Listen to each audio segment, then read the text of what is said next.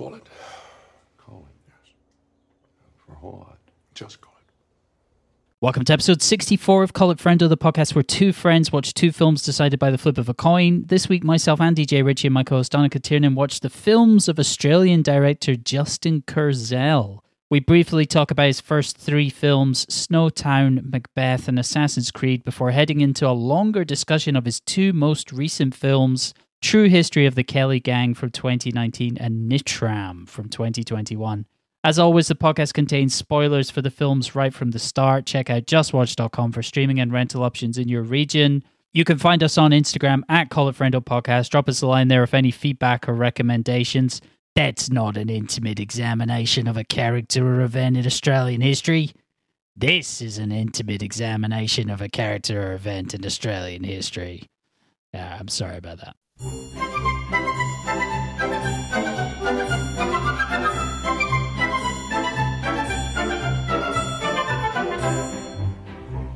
little maids from school are we, but a schoolgirl well can be, filled to the brim with girlish glee. Free little maids from Okay, you good? You having a good week? I am, yeah, I'm having a good week. Although I, the main thing that I've done this week has been watching the films of Justin Kurzel. Yeah, I haven't watched a whole lot else besides that. That and training videos for my new job has been my main um, 2D diet, let's say. Uh, yeah, but I, I didn't watch all of them. I had watched um, I had watched two before, and I rewatched one of those. So I've watched four Justin Kurzels this week. What was the other one? So I know you'd already watched Snowtown before. What was the other film you'd seen? I had seen Macbeth, and I only realized I Ah. only realized it when I started watching it. I went to see it in um, Verdi when it came out. I think. Well, I hadn't seen any of Kurzel's films, and I watched basically his entire filmography. I know he did part of another film back in 2013 of a, a kind of anthology type thing, but Mm. he's got five feature films that he directed, and I watched all of them in chronological order. Yeah. Do you think anyone else in the world has ever done that in one week? Um, no, maybe that's your um, Natalie Portman from Garden State thing. it's exactly that. Do you know while I was watching the films, Yeah. I was sitting on my bed going, Yeah. and going, no one's ever done this before. And then I called up Zach Braff and I was like, I love you, but you're depressed. Do you know what? Um, Then I had a funeral for a hamster. Go ahead. for the uh, for the persistent hatred that we pour on that film, it's gotten a fair load of referencing on this podcast. And I can remember it very clearly. Yeah, yeah. I remember being this just I- on I a- hated that on a tangent particularly, here. just on a tangent here, I remember being at like Glastonbury back in 2005 and they were showing that on a on a big screen. And there was a ton of people watching it and they were way into it. Yeah. Back then, that kind of thing hadn't become twee just yet, you know.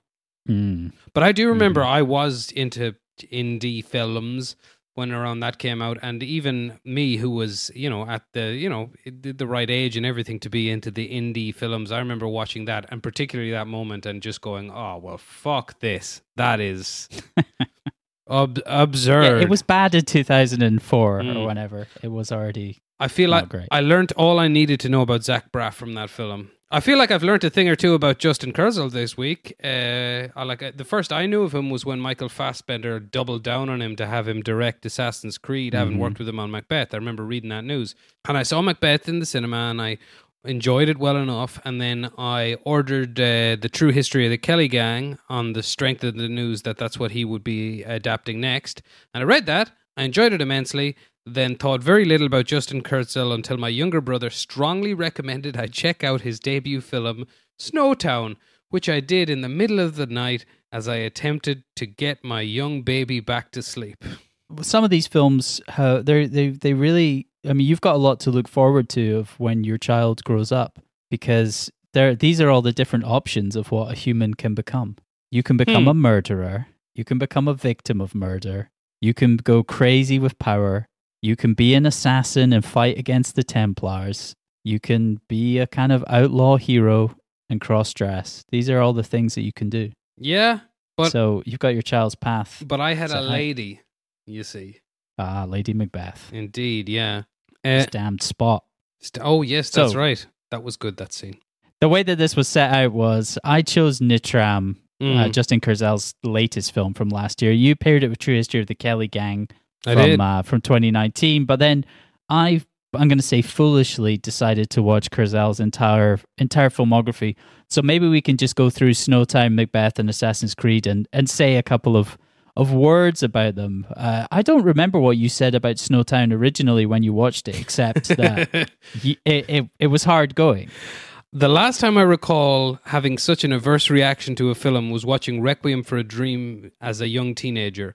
Uh, now, Snowtown is a film with, in my opinion, more to offer than Requiem for a Dream, but I would watch Requiem for a Dream on a loop before even the first 10 minutes of Snowtown again. I mean, fair enough, the first 10 minutes of Snowtown are particularly brutal. Snowtown is as frank a telling of real life degradation and evil as you are likely to see. It's based on um, a real series of killings with a very inventive name, but I can't remember it now. The uh, bodies in the, The bins. Snowtown killings. No, the the body bodies in bin murders, I think, or something like The that. The ones that got killed and put into big barrely things. Yeah, yeah, yeah, It's based on that series of killings, and it's carried. Uh, they were carried out by a man called John Bunting and two accomplices he seemed to have groomed to the task. And when examining the like horrific events that led up to the murders, Kurzel does not blink, and that coupled with the performances he gets. Which at this point seems like a, a rule with him. He's he's good at that. It's safe to say he's a directorial force to be reckoned with. I'd say when I had only watched Snowtown, the question as to whether he leaned more important or entertaining was still up in the air. For me, Snowtown is like utterly compelling, but the frankness with which it depicts the scenes of like abuse and murder, I mean, the phrase the banality of evil comes to mind is not something I'd ever want to watch again, nor could I, in good conscience, recommend it to anyone. I would say, which I don't know how Justin Kurzel would take that approximation, but that's what I have to offer. How did you feel about it? I thought it was a it was a fun, family friendly romp. I enjoyed it. That was uh, very optimistic and positive, Mm. and it made me feel good. It just it's one of those heartwarming tales about uh, sibling rape and pedophiles and people that murder you murder gay people. That Just one of scene those- where his brother rapes him and how that is shot is just, I mean, good God, it's up there with that film that made Gaspar Noé fr- uh, famous as far as I'm concerned. It It's just so numb and like not sensationalized, but just matter of fact. It's it, intensely, intensely disturbing, that scene. I found myself multiple times throughout the film, like audibly saying no, just going no. Yeah, yeah, yeah. I think I can recall the same the thing. film. Yeah, yeah, yeah. like five minutes into it, the neighbor has these has the three kids stripped down to their pants, and he starts taking photos of them. Yeah, and that is, and then it can it gets worse from there. But I just went no, no. that is is it as well it's done with that same sort of frankness that is just like it just happens. There you are. This is happening. Mhm. and good luck to you because this happened and it's happening in front of you right now. And you just kind of like the- first thing you see is okay so you're seeing it- through a camera lens and then the boys are yeah the boys are naked. And it just takes you two or three seconds to click because it's like you know pedophilia isn't it doesn't happen the way it you traditionally see it in movies. It happens like that. And it's f- worse for it It- uh, oh my like it's really really tough going that film Is that? Do you, I mean, do you think that's Justin Kurzel and, and Shaun Grant, the screenwriter? Is that their idea with Snowtown and with Nitram as well? Is just these things happened and these things happen, and we just want to portray them as accurately as possible. i think they're both i think he pays particularly uh, close attention to the events out of respect would be my theory but i think they're both character studies more than anything else in particular it's a character study of john bunting and well, like to be fair for anything i might say against i'm not really saying things against snowtown i'm, I'm saying you know it did its job and i won't be watching it again but i forget his name now but that um Daniel Henshall. my god what a performance He's you can't stop watching him. no i mean it's like He's unreal. it's incredible that performance. I'm just the uh, I like I don't know, but I I've sometimes uh, you know read psychology as like you know just, out of interest and stuff, and there's a profile name for people like that that are just ba- like I mean that's your atypical victim of molestation turned serial killer, which I know is exactly what he is, but it's just that the just sheer anger and the Talking about the character here. yeah, yeah, of course. the sheer anger and just the the force of will, and then actually, yeah, you said you watched an interview with him, and he was a really nice guy, which I had a similar surprise. Very sensitive. I had a similar response to watching an interview with Justin Kurzel. I was like, that guy seems like a nice neighbor. Daniel Henshall was he was talking about his mum watching Snowtown and saying there were certain points where this anger flashed across his face and she said, I've seen that before. So there's something in him. Mm. Like he has that rage within him, but he also he seems he's very softly spoken, very sensitive. It's an incredible performance. He hasn't done much on the big stage since. I I feel.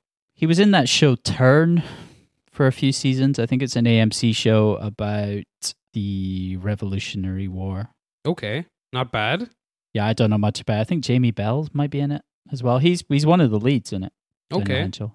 I think the one person I was just going to go off on a bit of a tangent again Mm. and just say I think the one person who comes out the best out of all of Justin Kurzel's films is probably his brother Jed, who does the scores. Oh yeah, I mean, not as noteworthy on well, for me anyway, not as memorable. You're more attuned to this kind of thing on the likes of Snowtown or even Nitram, but on uh, Macbeth, Assassin's Creed, and the Kelly Gang. Wow, yeah, there he really shows up, and that's saying something. Nitram, I, didn't pay much attention to the score, but in Mm. Snowtown, definitely, it's really, really atmospheric. It's been like I said, it's been a, a while since I watched it. I won't be watching it again. But I, having watched those other, other, having watched those other three this week, um, yeah, like he's and to be fair, with something like Assassin's Creed, which we'll get to, he does have his fucking work cut out for him. What did you make of Macbeth?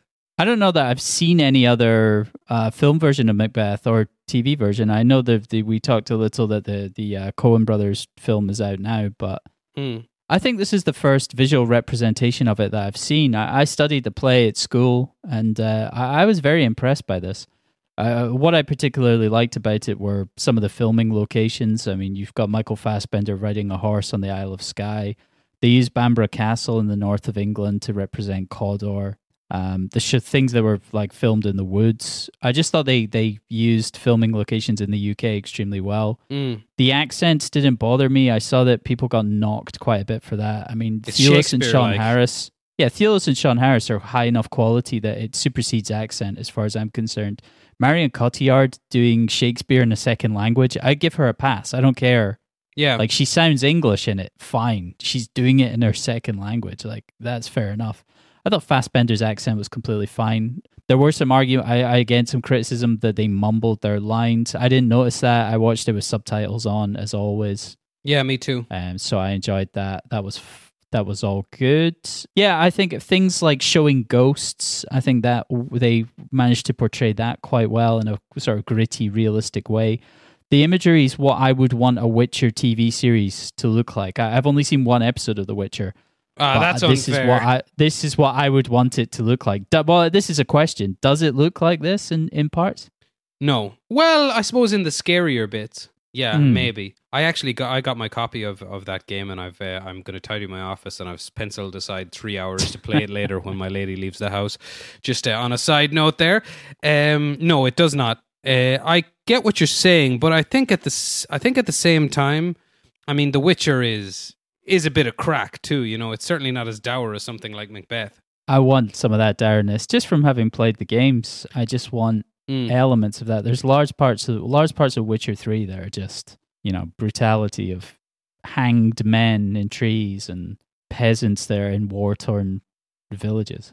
Macbeth, though, I mean, in his certainly after Snowtown, I found it to be much more my speed. Uh, it's like my favorite Shakespeare play for one, and um, it stars the uncrowned King of Ireland, Michael Fassbender, for two. But um, yeah, I feel I don't know. I, I couldn't find much on the production of this, but I feel Kurzel might have been sought out for the kind of like unblinking character work that made Snowtown so tough to watch. It's really Macbeth where you could say he showed his full directorial hand for the first time, let's say. But because I mean, it is unblinking, and that's a big theme in, in the play of Macbeth is the physical de- deterioration that comes with suffering like that. It has a bit of bit of the crime and punishments to it. But um, when I say like he showed his hand for the first time, I mean, yeah, fair enough. The for- the performance are once the performances are once again great, but even they are yeah dwarfed by how visually spectacular the film is. I don't think there's much point in anyone watching Shakespeare without a little familiarity generally, but I'd say Macbeth on this instance is one that could could actually surprise people. Like Macbeth does some fucked up stuff throughout.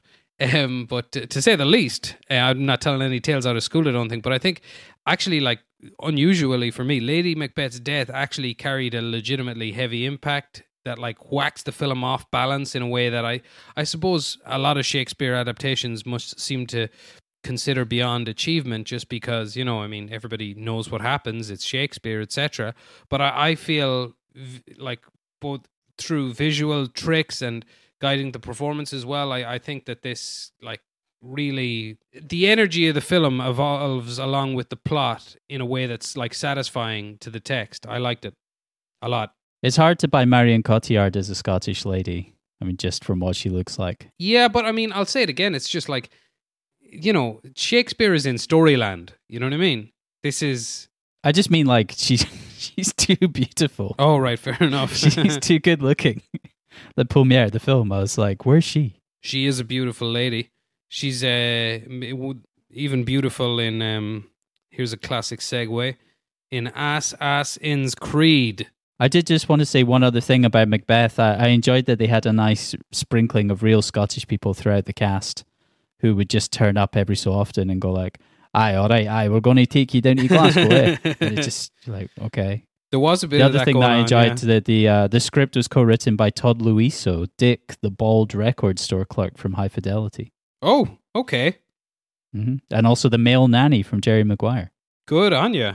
That's weird, isn't it? Yeah, like you were saying, maybe they sought out Kurzel. I assume it was just because of Snowtown Yeah. that people were like, "Hey, he can bring his gritty realism to uh, to Macbeth," and they, I mean, they heavily sexualized it with uh, Cotillard and Fassbender's interactions as well. Yeah, yeah, that's a, there's a nice bit of rumpity pumpity in there.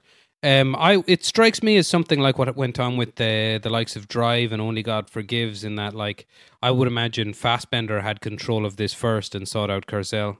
That's what happened with Assassin's Creed, definitely. Indeed, yeah, which is a total fucking turkey. I hope we can agree.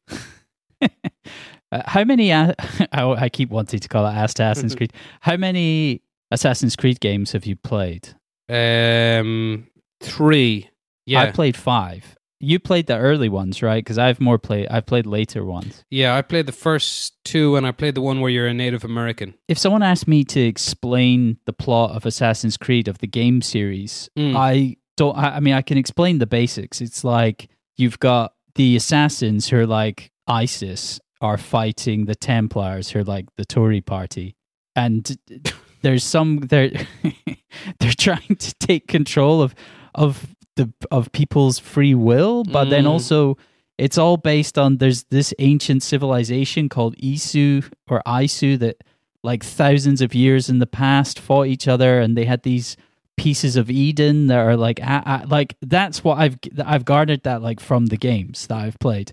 I, d- I never played those games for the plot. Yeah. it, often This the is it. story This is was the problem. awful. Like I played the I replayed the Ezio trilogy last year, and that has a that has a really good compelling story. His Mhm. father dies, and there's vengeance and stuff like that, and I, I get quite into that. But like, still, as much as I enjoyed it replaying it, it's like why Ubisoft? It's Ubisoft, isn't it?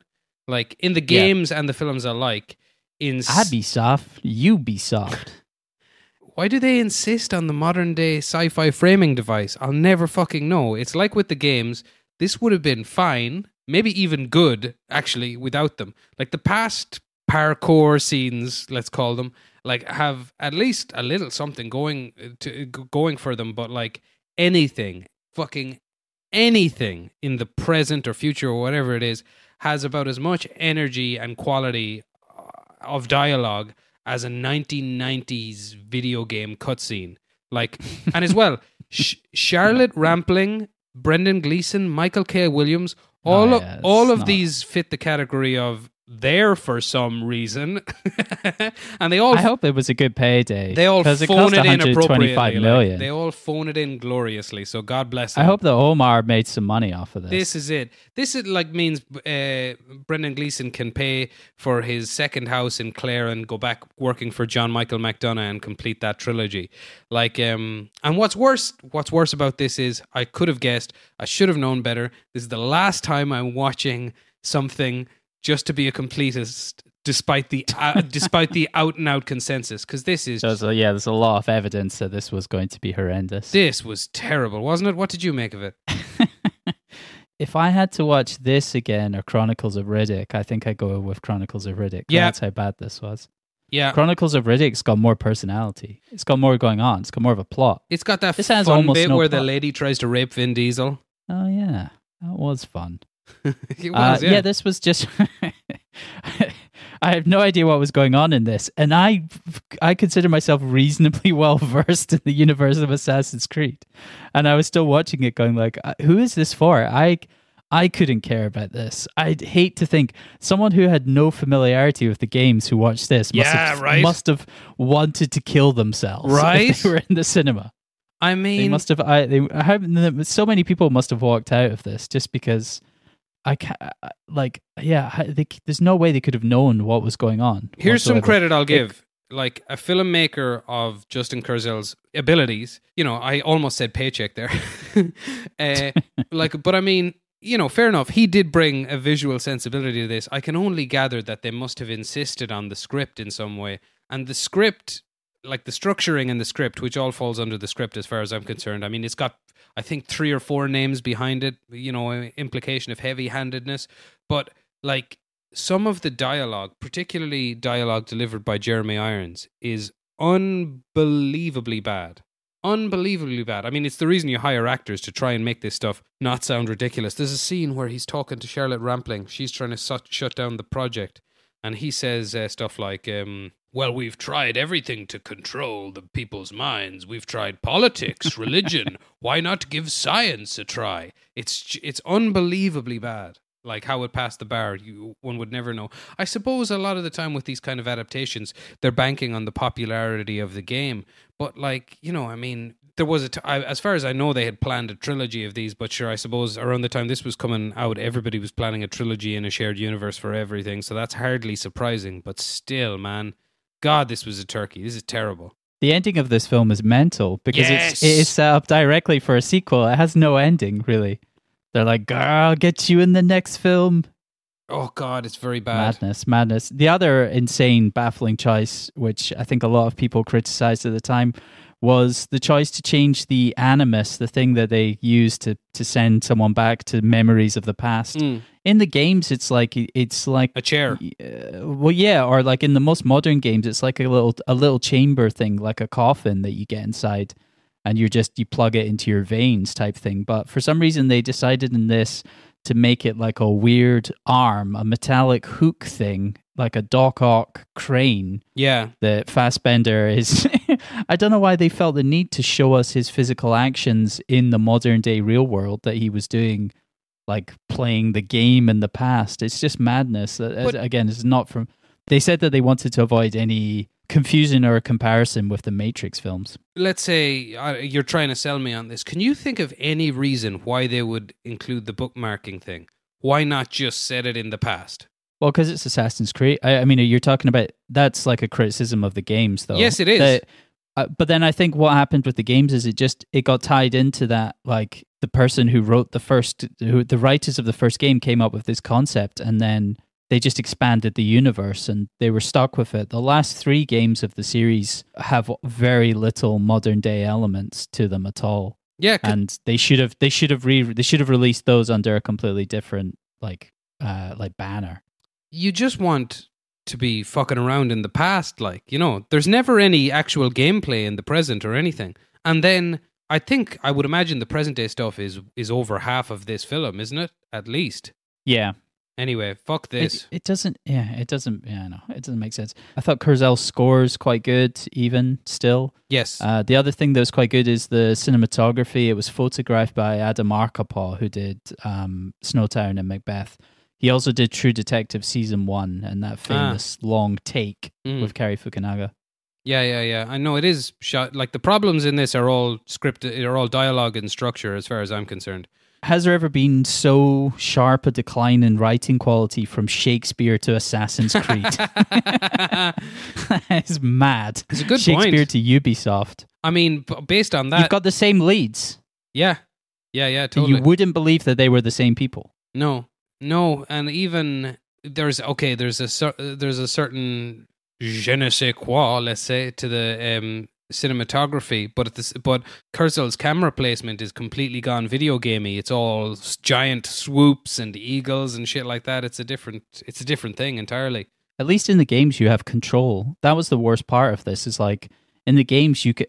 Yeah, I often I skip the cutscenes in in these games often because Yeah. they're so poorly written. yeah, I don't do that when I when I play like a good one player story game. I watch all the cutscenes because it's like watching a film that you can control and move around. But Assassin's Creed, I'm I'm like, just get me to the gameplay oh, part. Oh, do you know what's one other? Sorry, don't need to see this shit. before even moving on one like just other like th- this is your this is your grand example of the heavy-handedness when they had to include the leap of faith shit and it just, what is this like it makes no sense at all Yeah, the stuff with the knife, the leap of faith, the parkour.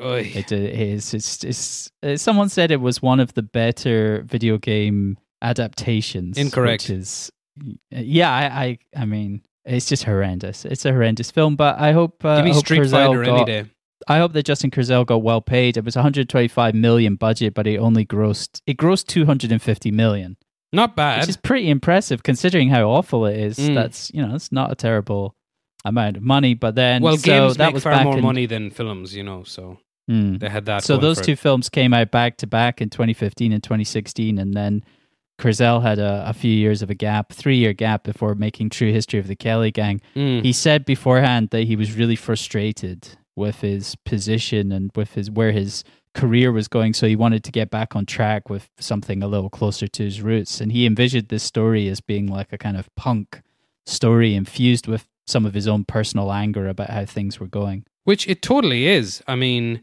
like it's a thoroughly appropriate next step after such a misfire fart in Hollywood. Like I read the book for this, as I mentioned, and the book is fucking brilliant. I think it actually won a Booker Prize. Um, He did, yeah. and The, I think the author's one of the only is like a group Yeah, he won of it five twice. authors who's won. Yeah, he's won it twice. He won it in the late eighties as well. I haven't read the book, but I would. I mean, I really, really enjoyed this. Um, the film captures more or less the essence of the book with some aesthetic choices that you like. It's very punk rock that will either like work for you or they won't. Much like um, Sofia Coppola's Marie Antoinette, for example, or um, the early films of what's his name, uh, Alex Cox. Particularly something like Walker, the one with um, Ed Ed Ed Ed bad guy from History of Violence. Ed, I'm Ed Harris. Yeah, it is. It's a punk rock film uh, for sure. Like George Mackay in large parts of the film is actually dressed identical to Joe Strummer from a famous 1977 Rock Against Racism concert, and I, that can't have been an accident. Like you know, I wasn't a big fan of this one at all. really, I wasn't a, Yeah, I didn't. I didn't care for it. at all. I mean, I did. There's there's there's some nice drone shots when Mm. people are horseback riding out in the countryside. I like some of that. Mm. I like some of the visual imagery. I thought the last thirty minutes was quite interesting. Mm. Uh, although the strobe lighting effects, I had to turn away from the Yeah. screen for a period. I, I've never watched any Alex Cox films just because I, I I'm not into punk music particularly. They're much better And- than this. Yeah, I'll say that. They yeah. I, I can imagine that. But like, yeah, I, I would like to eventually watch Sid and Nancy. But the one that he, what's the one that he made in the south of Spain, Straight to Hell? Is that what it's called? Straight to I- Hell, I just, yeah, yeah, yeah. Like I, that's I've never seen that film, but that's kind of what I imagine that that this is. You know, is similar to that. Uh, you mentioned Sofia Coppola's Marie Antoinette. I didn't care for that film either. Mm. I really didn't like that. So it could just be I don't like this kind of artistic, uh, anachronistic telling of kind of folk tales or or histor- with some kind of historical setting. Well, my- I- My two cents would be something different. I would think, like, I right, I acted surprised there, but to be honest, this wasn't really for me either. Structurally, I think it's Kurzel's most straightforward film by far, um, discounting the literal Shakespearean tragedy. And um, while I can sort of see the thematic cross over between this and his other films, I'd rather it brought some of the grit from the other films as well. Like I, to, with stories like this, to be honest, give me fucking Heath Ledger's Ned Kelly any day of the week. Quite frankly, which I really enjoy as a film. I think that's really good. I I feel I'm hopping in more now to defend uh, the early films of Alex Cox, which I really really like, and I'd, you should watch Repo. Well, I haven't seen them, so You should watch Repo Man. Repo Man is great, and I really like Walker as well. Although that gets a, an awful lot of slack. it's uh, in the same universe as Walker Texas Ranger. Yes, Okay, origin I'll- story. I'll watch it. Origin story. Yeah, yeah, for sure. This is prior to joining the Texas Rangers. Yeah, I was. Uh, to be honest, I was really, really, really looking forward to this for a long while, and it did just let me down. I do, like. I want. I would have liked more action, for example. I would have liked to see clear, more clearly the gunfights uh, and, so forth. I got the thematic stuff he was going for, and the stories he wanted to tell, and how, like, in the end, Ned Kelly seems to almost be a victim of over mothering, and it, like, and that's all in the book, and that's one of the things that makes the book interesting. But the book also has a real sense of adventure, um, some great gunfights in it, that kind of thing. And I just don't quite. This kind of seemed to be half set in a in the sort of universe that the Mighty Boosh is set in. Do you know what I mean? It didn't feel It's real. like what was what was that one film we watched? Uh, Bunny and the Bull. But yeah, Bunny and the Bull. yeah, yeah, yeah, something like that. There are yeah, there are elements of that. I know what you mean. Mm. Um and yeah, and have you do you know the? I'm gonna just keep calling it Heath Ledger's Ned Kelly. Have you have you seen Heath Ledger's Ned Kelly? Nah, yeah, that's the Gregor Jordan one. I yeah, yeah. John. Michael Mac With- wrote it as well. Um, Oh right. yeah, yeah. Martin McDonagh's brother, but um, it's I it's really good. But I mean, it's it's you know, it's a slow. ki- It's like a western. It's Yeah, like that one that one had quite a negative reception, but can you remember why the other that t- 2003 version was criticized? Was it just for being slow? I think so. Yeah. I would I would take slow all day over Oh the yeah. Sons of Sea. How do you like your westerns? I like mine languid. I want mine Yeah. to turn people away who don't like westerns. I don't think anybody. I don't think anybody who's not arsed saying the full title of the assassination of Jesse James by the coward Robert Ford. I don't think they should be allowed to see the fucking movie. Quite frankly. I agree. That's exactly that's what I would go for. 100% assassination of Jesse James by the coward Robert Ford. which is an amazing film. And actually, that's why that's one of the reason one of the other reasons I ended up ordering that book is because I I had recently I, around that time I had read Ron Hansen's nonfiction book uh, on which Andrew Dominik's film is based, and that is superb. I really really recommend that book. The the title of which is The Assassination of Jesse James by the Coward Robert Ford. It's good. It's a good title. It's Yeah. catchy. Real catchy title, ain't it? Anyway, Uh, I got to say this. Uh, here's one on. of the problems for me. I think George Mackay is not charismatic enough. He's not uh, Daniel Henshall. He's not uh, Caleb Mm. Landry Jones. Yeah, he's he's ripped. He's absolutely shredded. Good Yes. for him. He's got a mullet. yes, His accent work is a bit dodgy, much like uh, uh, his role in Sunshine on Leith, being a Scotsman. I don't know. I just he, I, I can Do you watch know him who and would've go worked? okay, but he just he just doesn't sell it to me. Who? Well, apart, like apart from some some major changes I would make to I don't you know some of the structuring as well, but who would have worked better is there in the film in front of you, Charlie Hunnam. Put him as your Ned Kelly I don't know, man. I don't know about that, man. or Nicholas Hoult even. I'm from Newcastle. Yeah, well, I, I, I like Nicholas Hoult playing evil bastards, so I think he's a good bastard. I, I don't know, I don't know if if he can carry a film as like a leading man. Hmm, I can't think of any examples. I know he was a lead in Warm Bodies, which I haven't seen. nor I. I can't think of anything else where he's carried a film successfully. And you must have been very happy with um, Thomasin McKenzie's side boob. I'd say that was that was all right for Andy, was it? That's you. do- You've a hundred. You've ruined. You've spoiled what I wrote for her for cast. I just wrote side boob. It's nothing else. I'm not joking. I literally wrote side boob. I thought it was a great performance. I thought she was one of the best. yeah, yeah, yeah, totally. But when she spoke, I wasn't such a fan. That wasn't so good. Mm. Nah, I thought she's fine. She's grand. She's yeah. get. We It's I think with with you and I and this film, it seems to be a clear a clear cut case of what exactly he's selling. Neither of us are buying. I think that just seems to be it. I think you've talked about this before with Colin Farrell and the uh, Lobster and a couple of other people, but like Mm. when Russell Crowe's on screen, you're like, Yeah. yes, that is a movie star. Yeah, yeah, totally, totally. I got that feeling in this one as well. Yep, that's absolutely. what you're looking for. Absolutely. like that is he's on a whole other level than anyone else. Yeah, totally. Like that's you know that scene where he's uh, torturing Charlie Hunnam. hmm Uh, like that literally feels like, hey, uh, little boys, move over. Daddy's here to piss on your patch. Like really, uh, in that scene, I I, I, was, I took the, a very similar note to you. I was like, oh Jesus Christ, he's just shrinking these men into dirt.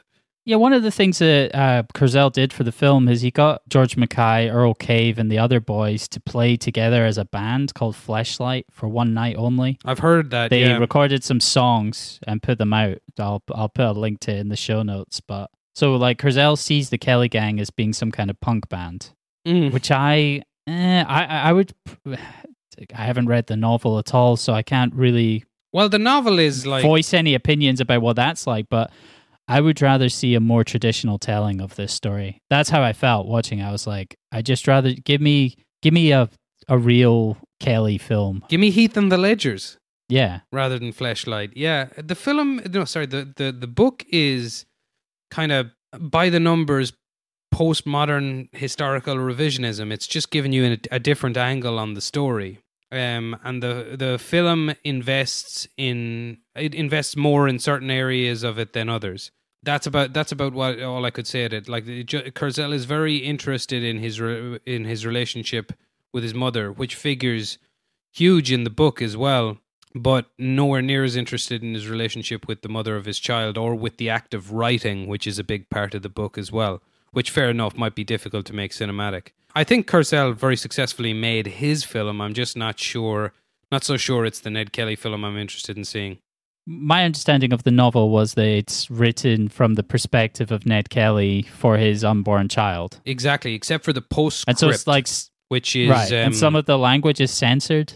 Like Uh, he senses himself to not swear because yeah. it's for his kid. exactly. Yeah, I, I like those kind of concepts from a novel. Mm. But yeah, like you say, it's hard to portray that accurately in a film. Well, also, it's hard to make a good film out of a great novel. Uh, I think, like, yeah, Kubrick or Hitchcock or one of those was very fond of saying that. Like, you can make a great film out of a out of an okay novel, but never the other way around. Do you have anything else to say about that before we hit the cast? No, hit the cast. So we had George Mackay as uh, Ned Kelly. Uh, he is a, a mother of Irish descent and an, an Australian father. It's kind of hard to believe given his accent in this, but uh, as I mentioned before, he's done some wild accents in the past, Mm. like his Scottish in Sunshine on Leith. His Southern in the Stephen King adaptation, 112263, the Not seen JFK assassination time travel thing. He's He's got a wild, wild Southern accent. Do you think If he's had good to- looking? no. No, neither do I. Do you think he's selling himself as good looking? I think Hollywood is trying to have a go at it. Yeah, I think that's mad. He's great in 1917. I think that's the I think type that's of a role that film. he should be pursuing. mm. And uh, yeah, it's obviously it's a slightly different level of quality to this, but he cites uh, he's got three influences on his work, and they are Eddie Marsan, Viggo Mortensen, and Conor McGregor. Conor McGregor. hmm Okay, Big influence on his acting, apparently. fair enough. I mean, by all accounts, Viggo Mortensen was great to work with uh, for everybody on Captain Fantastic, a film I think you only need to see once ever. for real, I thought it was okay, but I'll never watch that again. But um, yeah, Conor McGregor, Eddie Marsan, fair enough, great actor, also ugly. Great face. Yeah, great face. Mm. Exactly. Like that's the kind of roles that George Mackay should grow into.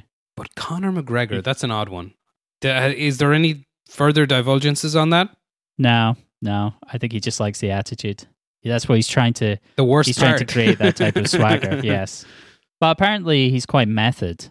Mackay. hmm But it's not. He's just not interesting. He's not like. There's not like this kind of intrinsically interesting. He doesn't have that star power, unlike the next cast member, Russell Crowe, who played Harry Power. Hell yeah. Born in New Zealand, he lived in Australia from age 4 to 14. He released three singles as Russ Le Roq in the early 80s. None of them charted. Would you like to hear a little Yes, I of one would. of his songs? Well, this great song is called I Just Want to Be Like Marlon Brando.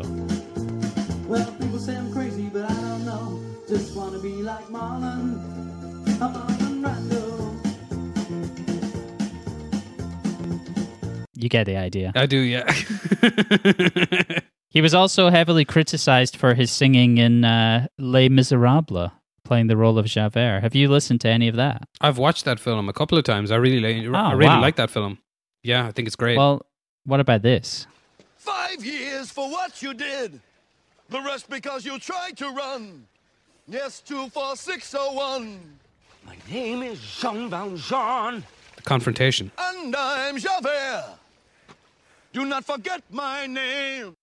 Do not forget my name. A man like you can never change. Yeah, yeah. It's all good. I like it. I don't know.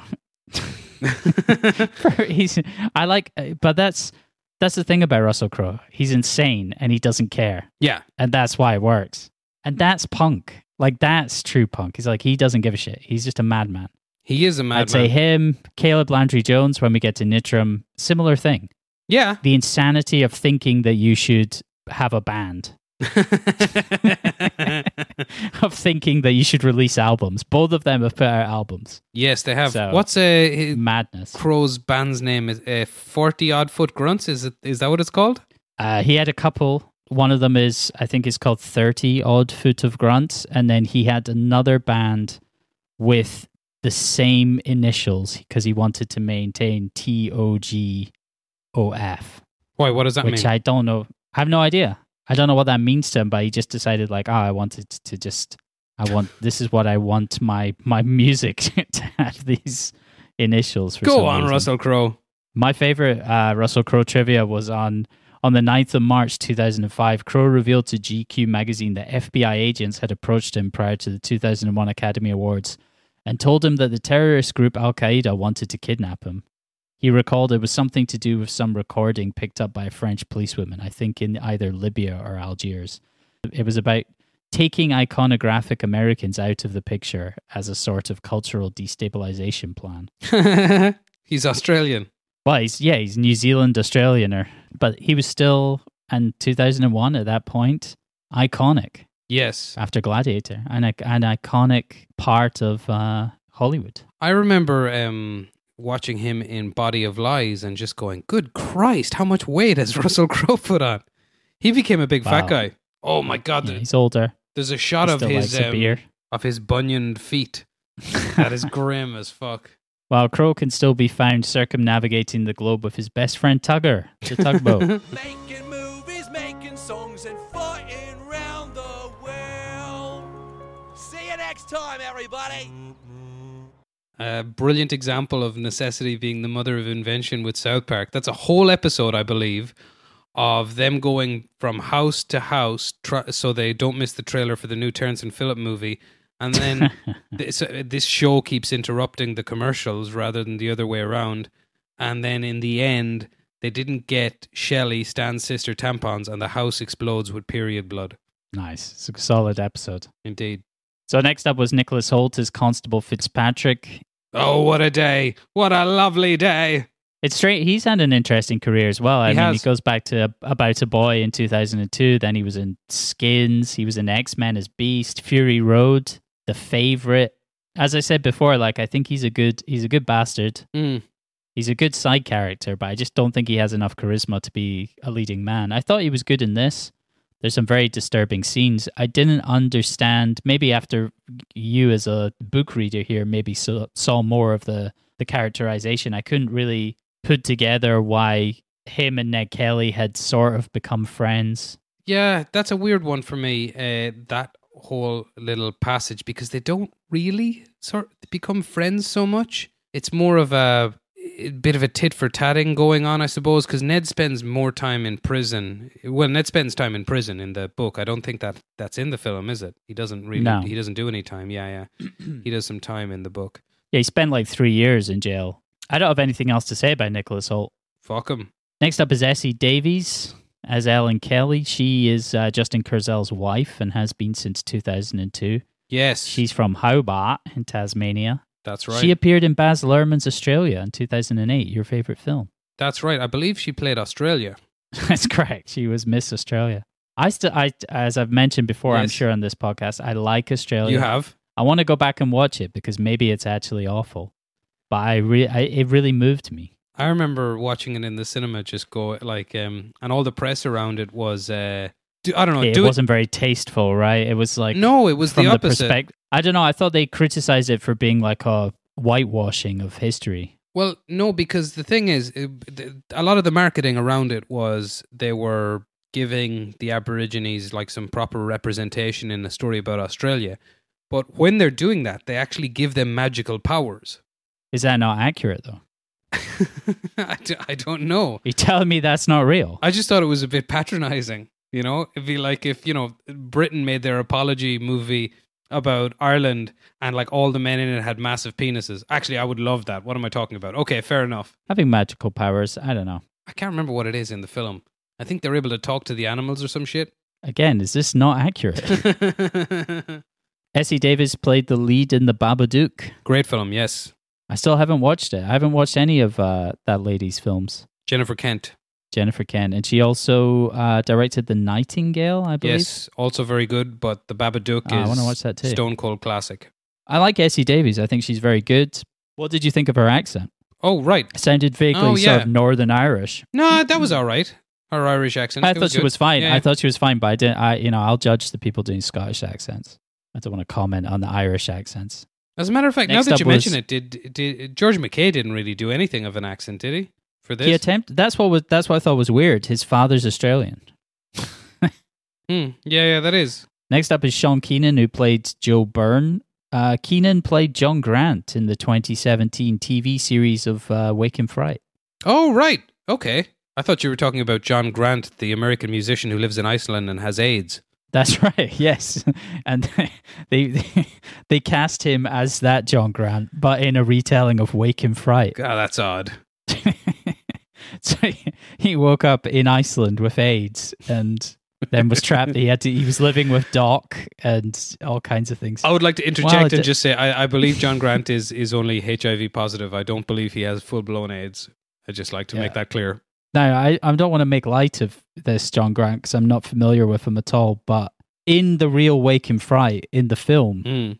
I mean, it was 1972, so it was fine. But I could imagine getting HIV. Oh yeah, from just walking through that town. yes, it's being anywhere near it, being in the same country as it. Yeah, yeah, yeah. Aye.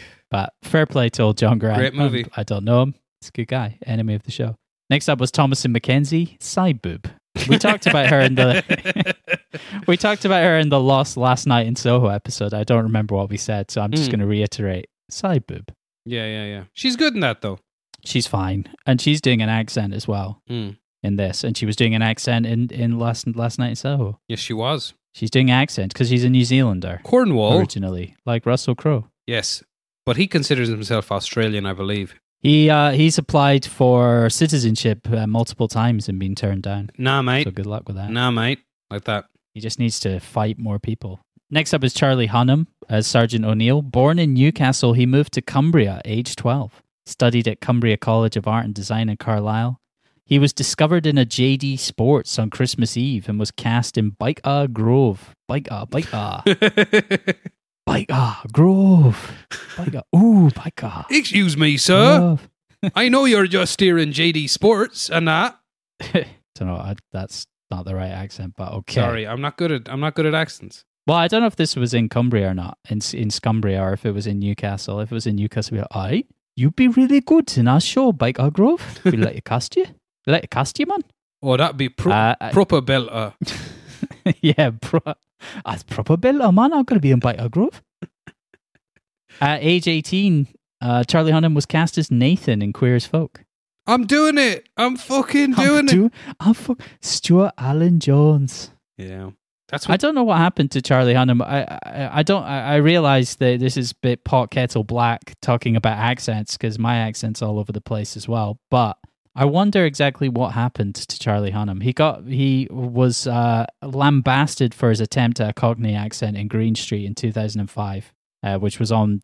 It's been on many lists of worst accent ever. Hmm.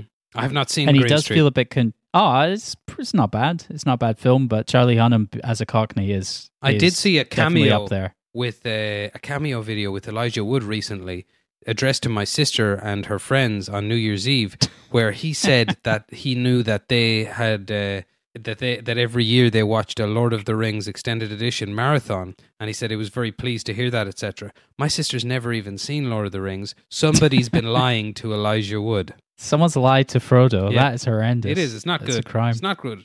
Charlie Hunnam from 2008 to 2014 played Jax Teller on Sons of Anarchy. Yes. You you Sons Just of bef- Anarchy fan? What? Are you? No, I've never watched a single. No, I never watched an episode of that. Yeah. I like watched it for a couple of seasons and then I suddenly got the sensation I was like, this feels like watching somebody play Grand Theft Auto. And I've since noticed this structure in other TV shows where it'll be like there's a very hmm. clear A to B arc set out for the season in episode one. But there's Mhm. there's 14 episodes. How are we going to do this? All of a sudden they get to episode two and somebody goes, "Oh no, you can't get past this part of the story unless you go over there and get that thing." It's like, all right, I guess we'll do that for this episode. Solid storytelling. Mm. I love it. Just before he was cast on Sons of Anarchy, he sold a script uh, to Plan B to Brad Pitt's company. It's a story about the history of Vlad the Impaler. Okay. And he, he learned the story while he was filming Cold Mountain in Romania. Oh, he's good in Cold Mountain. He is good in that. Mm. What's that line that you But, have uh, from him in that? Confidence youth. Confidence youth. yeah, yeah, that's it. Like, why do you think you're gonna kill me? Confidence youth. Yeah, he uh yeah, so he he wrote a script about Vlad the Impaler that he sold. He he, he made a lot of money off of. And Sweet. it's uh it's it's still it's never been made. It's in production hell over with all Bradley Pitts. Next up was Marlon Williams as George King. He's a New Zealand uh, singer songwriter. As a solo artist, he opened for uh, Springsteen and the E Street Band, and he Ah. appeared in A Star Is Born after uh, Bradley Coopham saw him playing at the Troubadour and personally asked him to uh, appear in the film. That would be a tough opener, wouldn't it? Like, who gives a fuck who's opening for Bruce Springsteen and the E Street Band, especially if you're as, as as much of a nothing as this guy? No offense, George King. Oh my God, it's Marlon Williams. That's his, his real name. Fairly thankless role, wasn't it? Yeah, I guess he was cast because they knew he was going to have to sing a song at one point, Mm. which he did nicely. Better than uh, Russell Crowe. Again, as we've proven, is not hard. The other cast member who's connected to uh, a musician is uh, is is Earl Cave, who played Dan Kelly. Son, he's the son of Nick Cave. Oh, that's not the one that died, of- is it?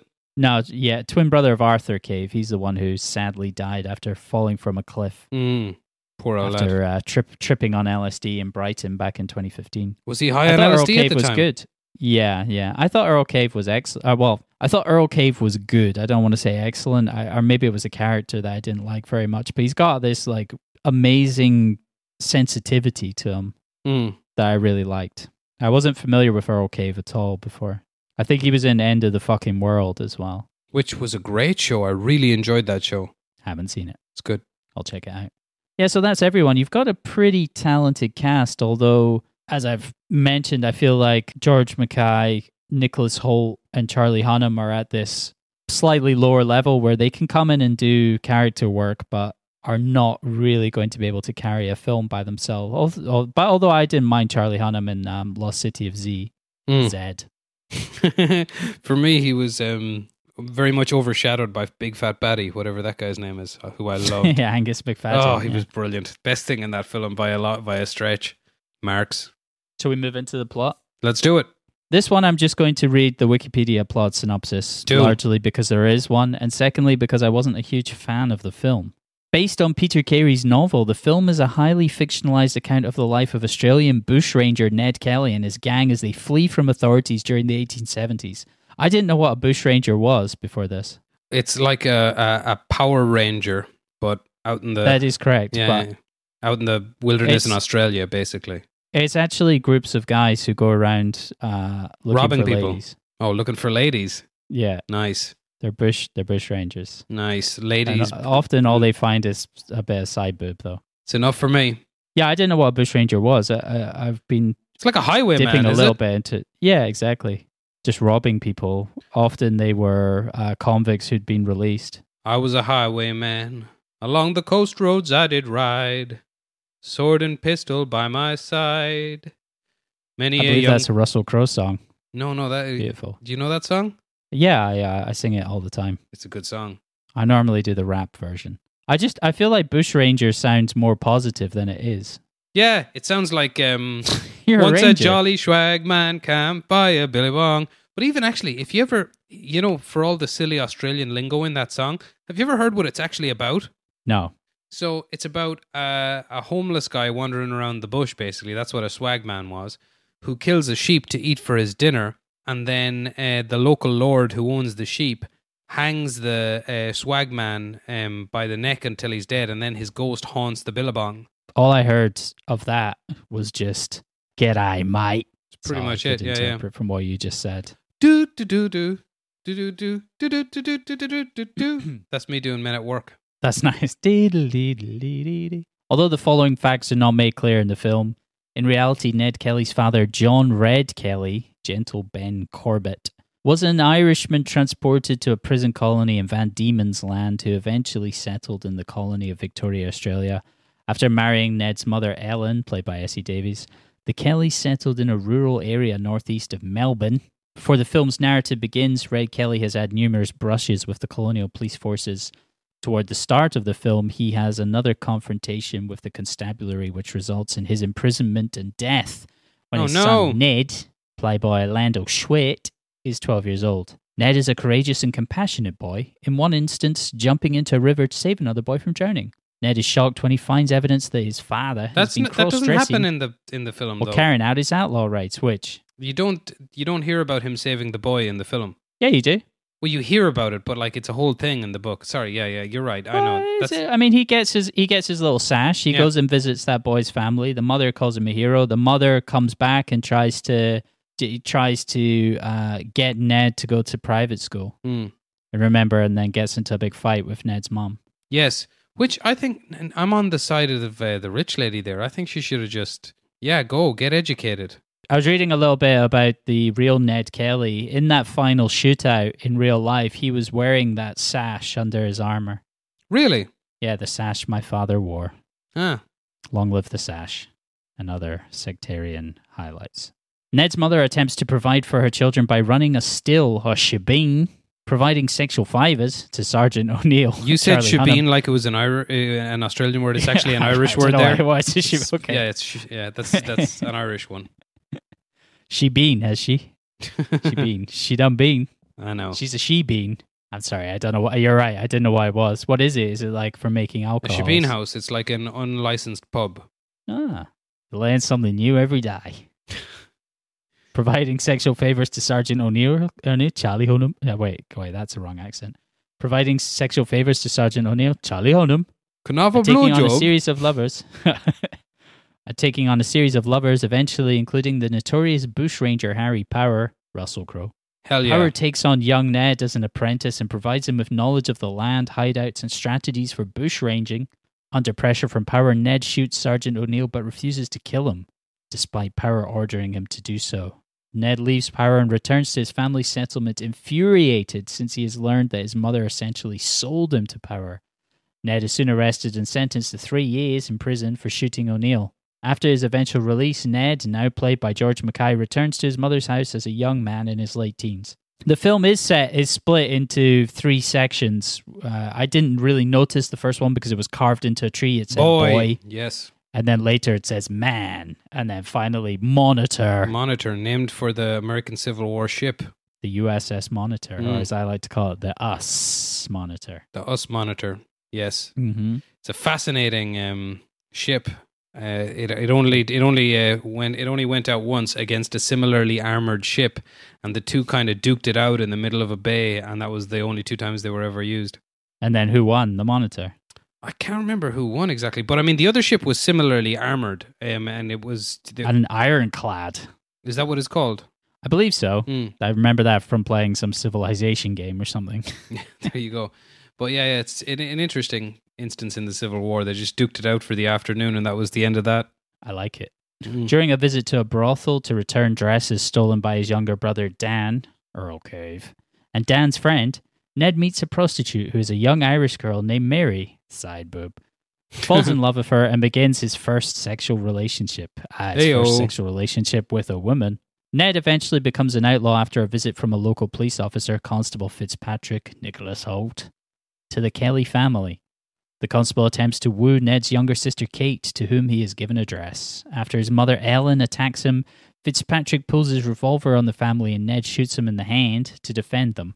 warrants for the arrest of Ned and his younger brother Dan are issued. What did you make of the Sons of Sieve stuff? Because that's all was it all invented by the author, right? Yeah, that's completely invented by the author. Um, I don't know. It serves kind of more of a purpose in the book, I suppose, because it kind of serves to it serves to offer some redemption to the character of his father, but too late because the father's dead by that point. You know, because he thinks his father Mm. his father was quote unquote, let's say, a fairy, a, a ninny, a Nancy boy, a sissy.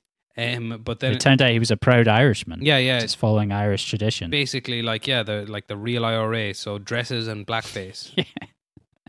yes, Um, but yeah, yeah, it serves. Beautiful. It's yeah, I think it more serves Kurzel's um would be punk rock aesthetic in this film than it does than Mhm. it does any sort of an arc.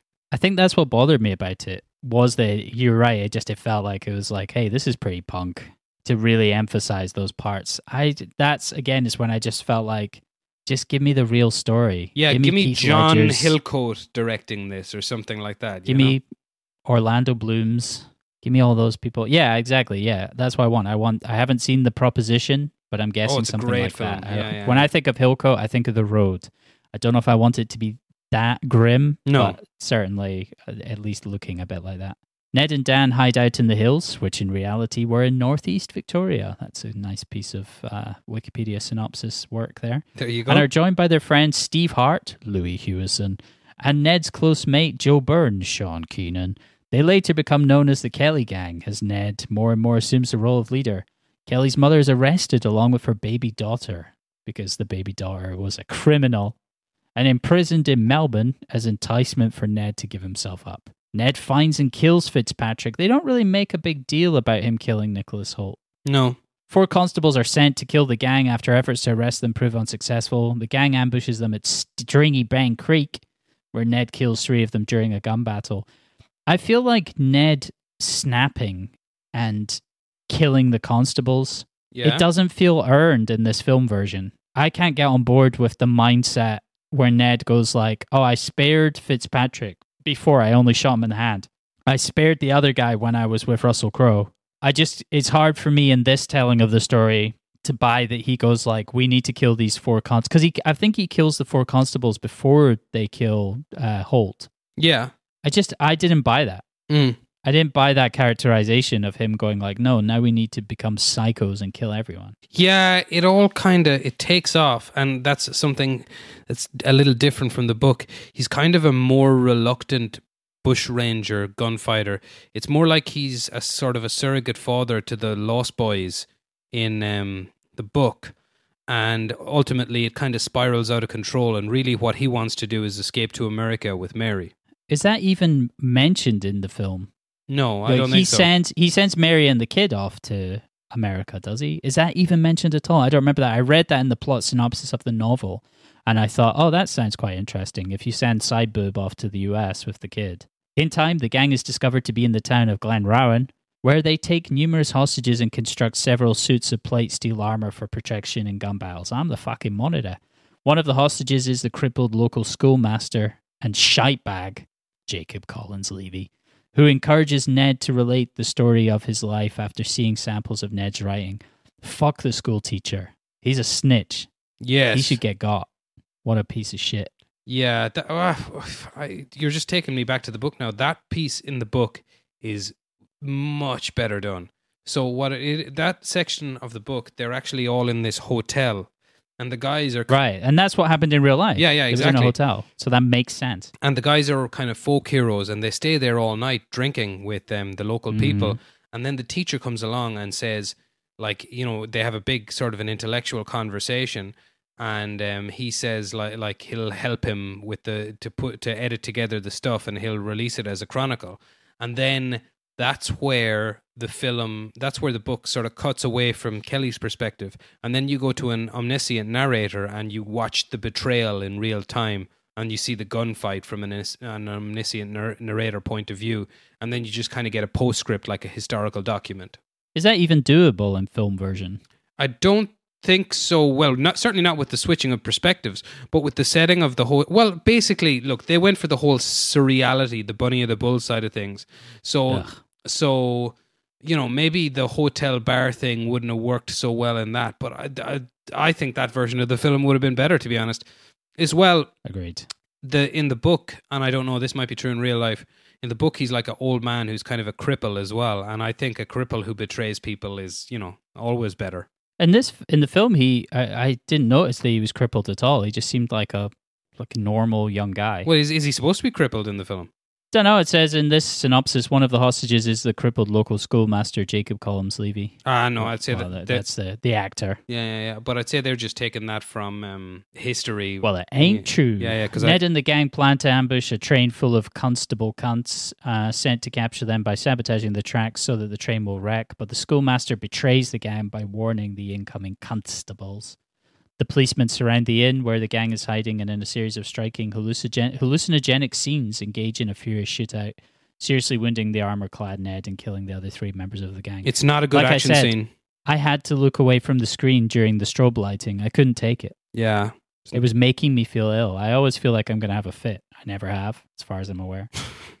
but it's- coming, and I don't. I'm not gang. I'm not having an epileptic fit for this. Make it worthwhile. You know, I would do it for. I would do it for Requiem for a Dream. Would you? I'd have a fit for that. Yeah, Yeah. just a little one. That has some Fitbits in it as well. It's got Fitbits and more than a side boob. The 25 year old Ned is convicted of murdering one of the constables at Stringybark Creek and is hanged at Old Melbourne, Old Melbourne Jail after his mother sees him a final time and urges him to die like a Kelly. Die like a Kelly. His final words were recorded to be such is life. Hmm. Yeah, yeah. That's that's accurate. Um. So pretentious. oh, I'm glad he's dead now. are you? One of uh, one of Ned Kelly's younger sisters lived until 1940. Kind of mad. She was alive in the Second World War. She must have made some all right bread from that. Yeah. Do you know who my brother was? Fucking Ned Kelly. That would have done it all right. That's what she would say. What do you like? What do you think he's going? Because I mean, the mother as a character, I mean, she's not good. She's you know the cause of a lot, an awful lot of his downfall, isn't she? Yeah, she's a typical Irish mother, I would say. That's what it seems like to me. I don't know. Is is are you blaming the mother for this? I would say that it's just circumstance. I don't know that there's a he was just born into like awful circumstances. His mother and father are not perhaps the best of people. Hmm. And it was just a crap time. I mean, look at like I think the the film is trying to make a case of the English are bastards, which I can always get on board with. I have no problem Yeah. with that. I'll accept that from all angles. So they're kind of just saying. I mean, I think there was an argument that Nick Kelly was being unfairly penalized frequently or scrutinized by the law until he reached a point where he had to become a bushranger Hmm. because there was no choice. But I imagine he was probably a bit of a a bit of a thicko as well. Well, yeah, of course he is. he dressed up like a mo- like the monitor. yeah, he dressed up as a boat. So I don't I don't like I don't know if it would lay blame at like individuals and just say the whole thing was a bit unfortunate. But he's also perhaps he's probably the most famous Australian in history. yeah, He's he's had more uh I think more films made about him than any other Australian. More more books written about him. I think I- like a film about. Correct me if I'm wrong here. Now I probably am. No, I'm not. There's something to this. If, w- w- like one of the first films ever was about Ned Kelly. I think. yeah, it was in like 1902 or something. Yeah. uh, w- It's like it's incredibly early. Yeah, it's a Ned Kelly film. 1970, you've got the one with uh, Mick Jagger, and it's also got Taggart in it. Taggart's in it. Mark McManus, because he moved to Australia, I think when he was a when he was a teenager, Hmm. And so he lived in Australia for years before he came back to Scotland and became Taggart. Good on him. Yeah, and then I guess there's been a few TV series. I would say that probably Gregor Jordan's 2003 film is might still be the pinnacle, and I haven't seen it. Nor I. Yes, you have the one with Heath Ledger. Oh right. Yes, I have. I've been. Gregor, I've been, Gregor I, Jordan, the guy I've been wanking on about like, it and everything.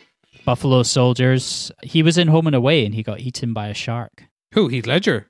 No, Gre- Gregor Jordan, the director. He he died in Home and Away. As a character, not in real life. Yeah, yeah. No, no, he died in real life in Home and Away, Okay. and then he went on to become a film director. That is correct.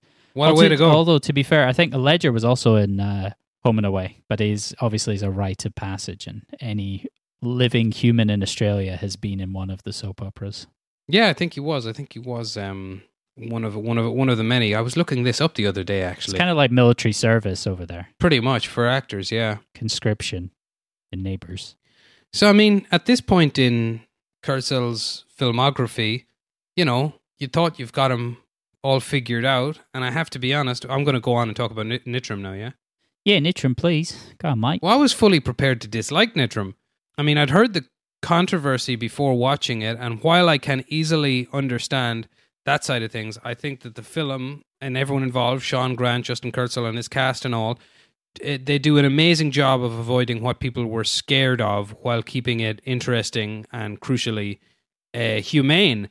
I don't think you're ever on Nitram's or Martin's side at any point, which is important to you. But like to those not in the know, by the way, the controversy stems from the subject matter itself, namely when a man named uh, Martin Bryant massacred 35 people dead, left 23 injured in 1998 in Port Arthur in Tasmania. 1996. Was 1996 in Port Arthur in Tasmania. Me and Andy will be making less jokes for the next next few minutes. uh, it saw like guns more severely controlled by the Australian government and close to a million bought back and destroyed. The controversy has arisen and is actually well chronicled in the uh, short film Lesrook that you sent to me.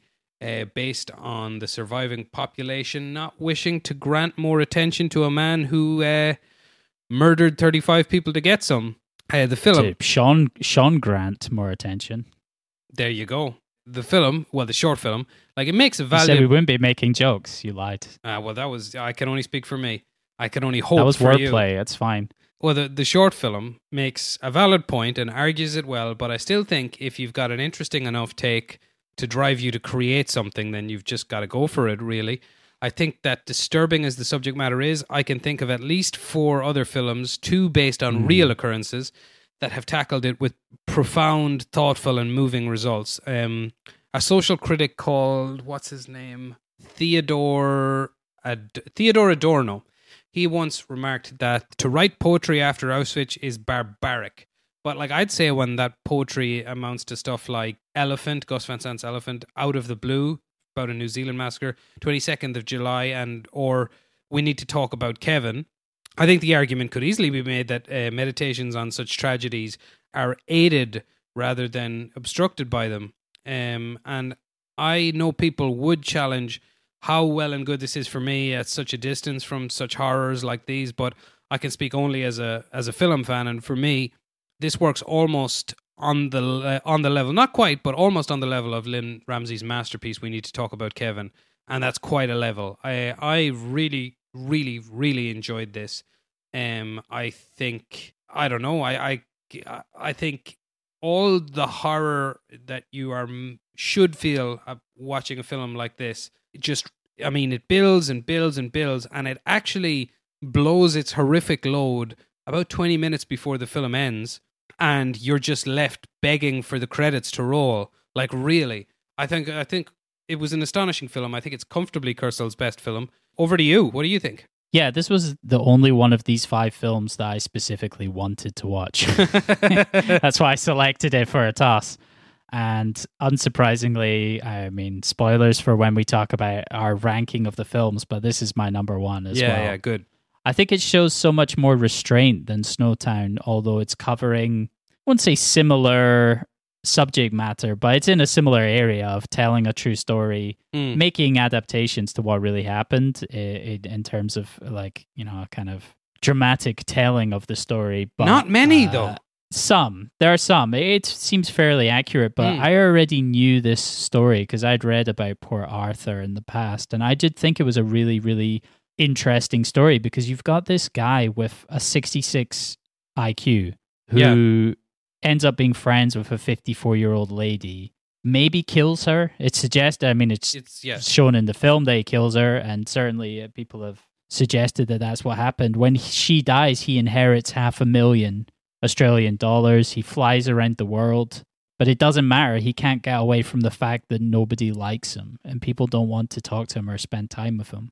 Yeah. And then uh, it, there's a breakdown of events. His father dies. There's some suggestion, and in, in recently in some quarters, that he also killed his father. Um, a few people have said that, but there's just there's nothing that can be done. Uh, he was in a time period where he had access to guns. Mm. It's almost parabolic And- for that, like what happened in his life, the opportunity that was given to him. Yeah, and that's the that I think that's the most interesting part is Yeah. like he was given he was just he was given everything that he w- could you would imagine he wanted Mm. but it wasn't enough to overcome that he had the intelligence the intelligence to be frustrated to understand that like he, he just couldn't he couldn't establish contact with people in a way that he wanted to And where do you stand on the controversy that surrounds the film? And more specifically, that there are, you know, there are a lot of people out there that just think that this should not have been made at all, not even considered.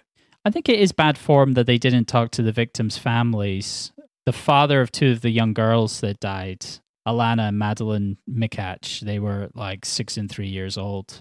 Uh, he set up a foundation kind of dealing with the trauma of the event. And as far as I'm aware, Kurzel and Grant didn't didn't speak to anyone, uh, any of the victims' families. They didn't film it on location. Mm. So Yeah, that was that. one criticism was that they took money to another part of Australia. I'll just say I f- though, I, I, f- I mean. I feel like the anti-gun stance that's thrown on the end feels like a bit of a. It feels like a bit of a kind of cop out. are you talking about the title feel- card at the end? Yeah, Yeah, yeah, yeah, yeah. I feel like that title card is put in to be like Yeah, to as some kind of justification rather than them being honest. And the justification is it's an interesting story. It's like an Yeah. interesting Yeah, yeah, sure. piece in someone who's not mentally ill. Like I said, 66 IQ. They found that he's got Asperger's, ADHD, but you, do, but not not suffering from mental illness. but like the film doesn't need to be didactic like that.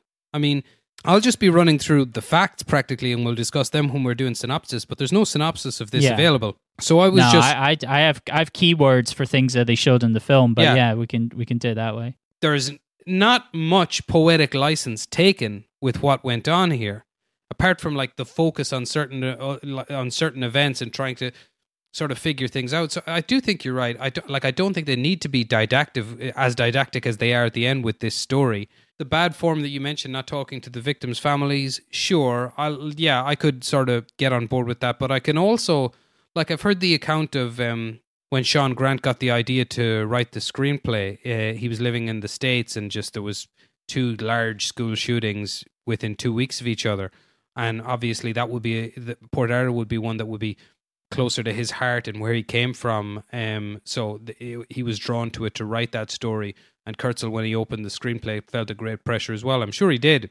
Perhaps it was cowardly not to approach the families in that way. Perhaps they knew what would have happened.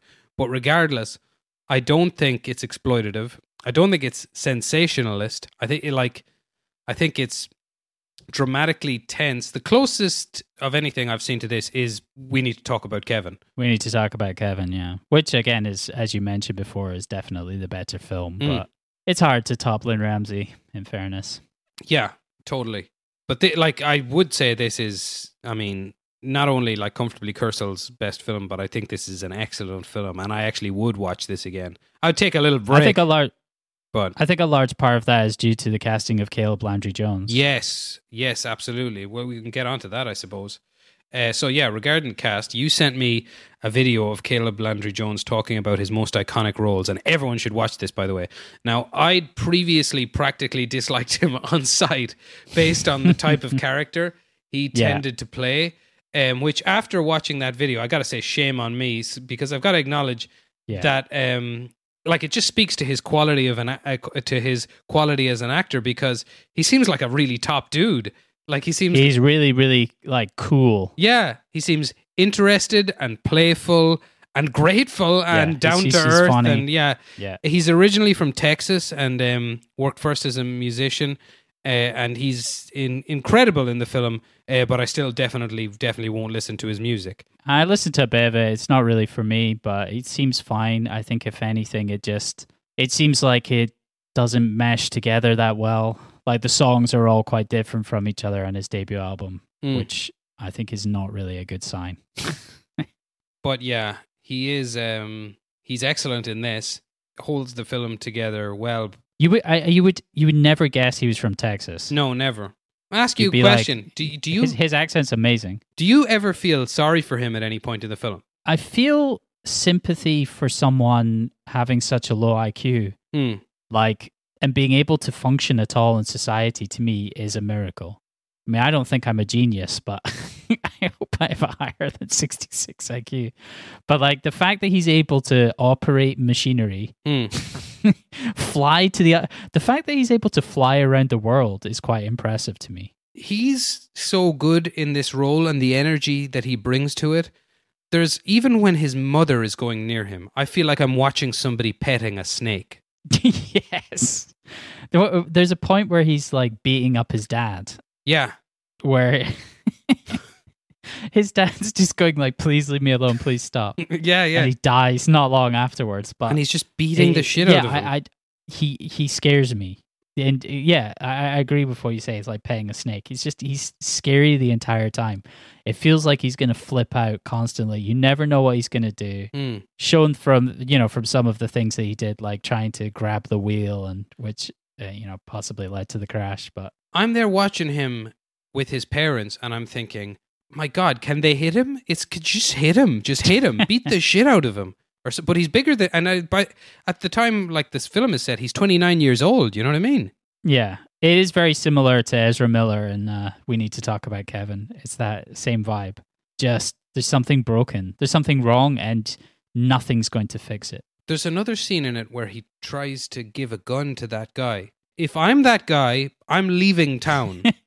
But you saw you, you saw how like Jamie, the surfer guy that he Yeah. tries to give the gun to, how he reacts It's is brilliantly he played. backs Yeah. he backs away like while Homer smiling. Simpson watching a, yeah, a poo yeah, with into, the into the squishy girl. yeah, he backs away back to his van, not not turning his back on him. I'd be exactly the same. I would be like, just slowly back away, Yeah, yeah. just back away, because you're. I mean, you've got to be expecting the worst. Although at that point, yeah, either leave town, pro- hopefully notify someone about that that Hmm. this in, this lunatic he's going around with a bag full of guns. But sure, that's the whole. That's one of the big um, horrors in the thing. Hopefully, notify somebody. Notify who? It's just, uh, yeah, demented. to be fair, I mean, yeah, he was like he was in the system. He was on a pension because because his IQ was so low. They the state realized that he wasn't able to look after himself, so he was living with his parents and he was like drawing a pension. Uh, so like the state was fully aware of his condition, but he he'd also the real uh, Martin Bryant had, had talked a lot about shooting people. really? Yeah, he'd spoken a lot about killing people. Ugh. We'll get onto it. We'll get yeah, we'll get to that. Uh, Nitram's mum is played by Ozzy Meryl Streep, Judy Davis, who's excellent in the film. Like, really has something of that Tilda Swinton from Kevin um, energy, but probably a, a, bit- a bit more tired, even. Like, uh, Yes. yeah, just just knackered. Because she's older. yeah, yeah, yeah. I mean, she's had to deal with like you know, Kevin is not as old in that film. I I had a look at her filmography. I've seen a total of two of them, and both have been mentioned on this podcast already. So, What are they? uh, this and Marie Antoinette. Oh, okay. But she did a lot of work yeah, with Woody right. Allen. Marie Antoinette. Yeah, I looked through her filmography. I didn't. I realized I hadn't really seen her in much either, but it's definitely a name that I've seen around. Like Judy Davis is, you know, her name rings out Hmm. around here. So good on, good on it. Yeah, yeah, uh, great performance. Everybody, everybody's great in this. Let's to Yeah. to say it off the top. Uh, Nitram's dad is played by Anthony LaPaglia, who sounds famous, um, but is less so. Uh, a bit, I suppose. He's been in a lot. of stu- Back in the nineties, he was in a ton of stuff. Then he was in that Without a Trace show in the two thousands. That's right, yeah. I always assumed he was from the US. No, he adopted an American accent in the early 80s to help him get work, and it worked. Uh, he plays football for Hollywood United with Steve Jones and Vinnie Jones, unrelated. And despite a similar status in the entertainment industry, his brother Jonathan once played himself in The Sopranos. Respect. Indeed. Uh, the only other cast member worth mentioning, I would say, is Essie Davis, again, uh, who plays Helen. We've mentioned her. She shot to fame for me, uh, Donica Tiernan, when she starred in Jennifer Kent's excellent 2014 horror film, The Babadook. And she's been married to Justin Kurzel since 2002, but has only taken advantage of this fact since Assassin's Creed. She's great. Have you seen uh, a photo of the real Helen? No. Oh, I should do that. She she does not look like Essie Davis. Oh, she's a ugly old lady, is she? Yeah, like uh, I would be wanting half a million. I'm saying that's what I'm saying, just for hanging out, just for doing lawn work. Uh, She would have actually appreciated one of the early episodes of the Call a Friendo podcast because she's a big fan of the music of Gilbert and Sullivan. Yeah, and that was nice that we did. We got to hear some Gilbert and Sullivan. I may well put some of that. Uh, that might be what we open the episode with. A Bit of Gilbert and Sullivan. A little bit of Gilbert and Sullivan. Okay, so we will we get into plot? We can discuss it as we go along.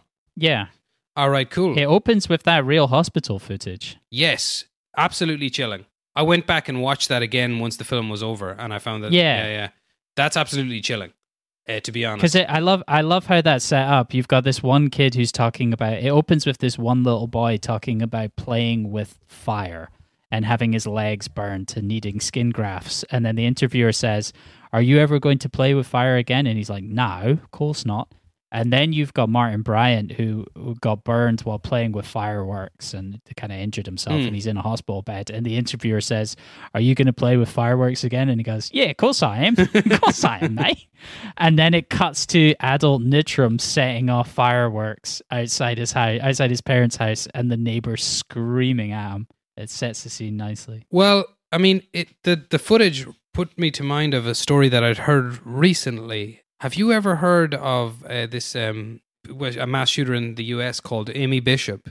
No. So she was a biology professor, and during a routine uh, meeting in her biology department, she shot and killed uh, twelve people. Right then, uh, yeah, and she got the death penalty and everything. And then f- a few years later, just doing some background checking. uh, Well, no, I don't know. I think a journalist kind of uncovered this and put all this together. Years earlier, she shot and killed her brother with a shotgun. Um, her 18 year old brother, she was 21 at the time, and the, her mother called the police, but insisted to the police that it had been an accident. And it just kind of it brought me to mind in, uh, of this that for like her mother maybe saying that, and like you know the journalist who wrote the article was making presumptions one way or the other, but it's basically connecting the dots that it went back as far as that. Anyway, if you rewatch the opening footage of this film, having watched it till the end, I mean, it takes on a little bit of a different meaning, but not as much as you might think. He's just a creepy kid. He's quite creepy. Apparently, when I mean the real Martin Bryant, when he was a kid, used to torture animals, Hmm. and there was a few like he had some of the telltale, you know, whatever they say, like serial killer type signs Yeah. that something was wrong. I think his his uh, teachers all said he was kind of quiet, living in a fantasy world.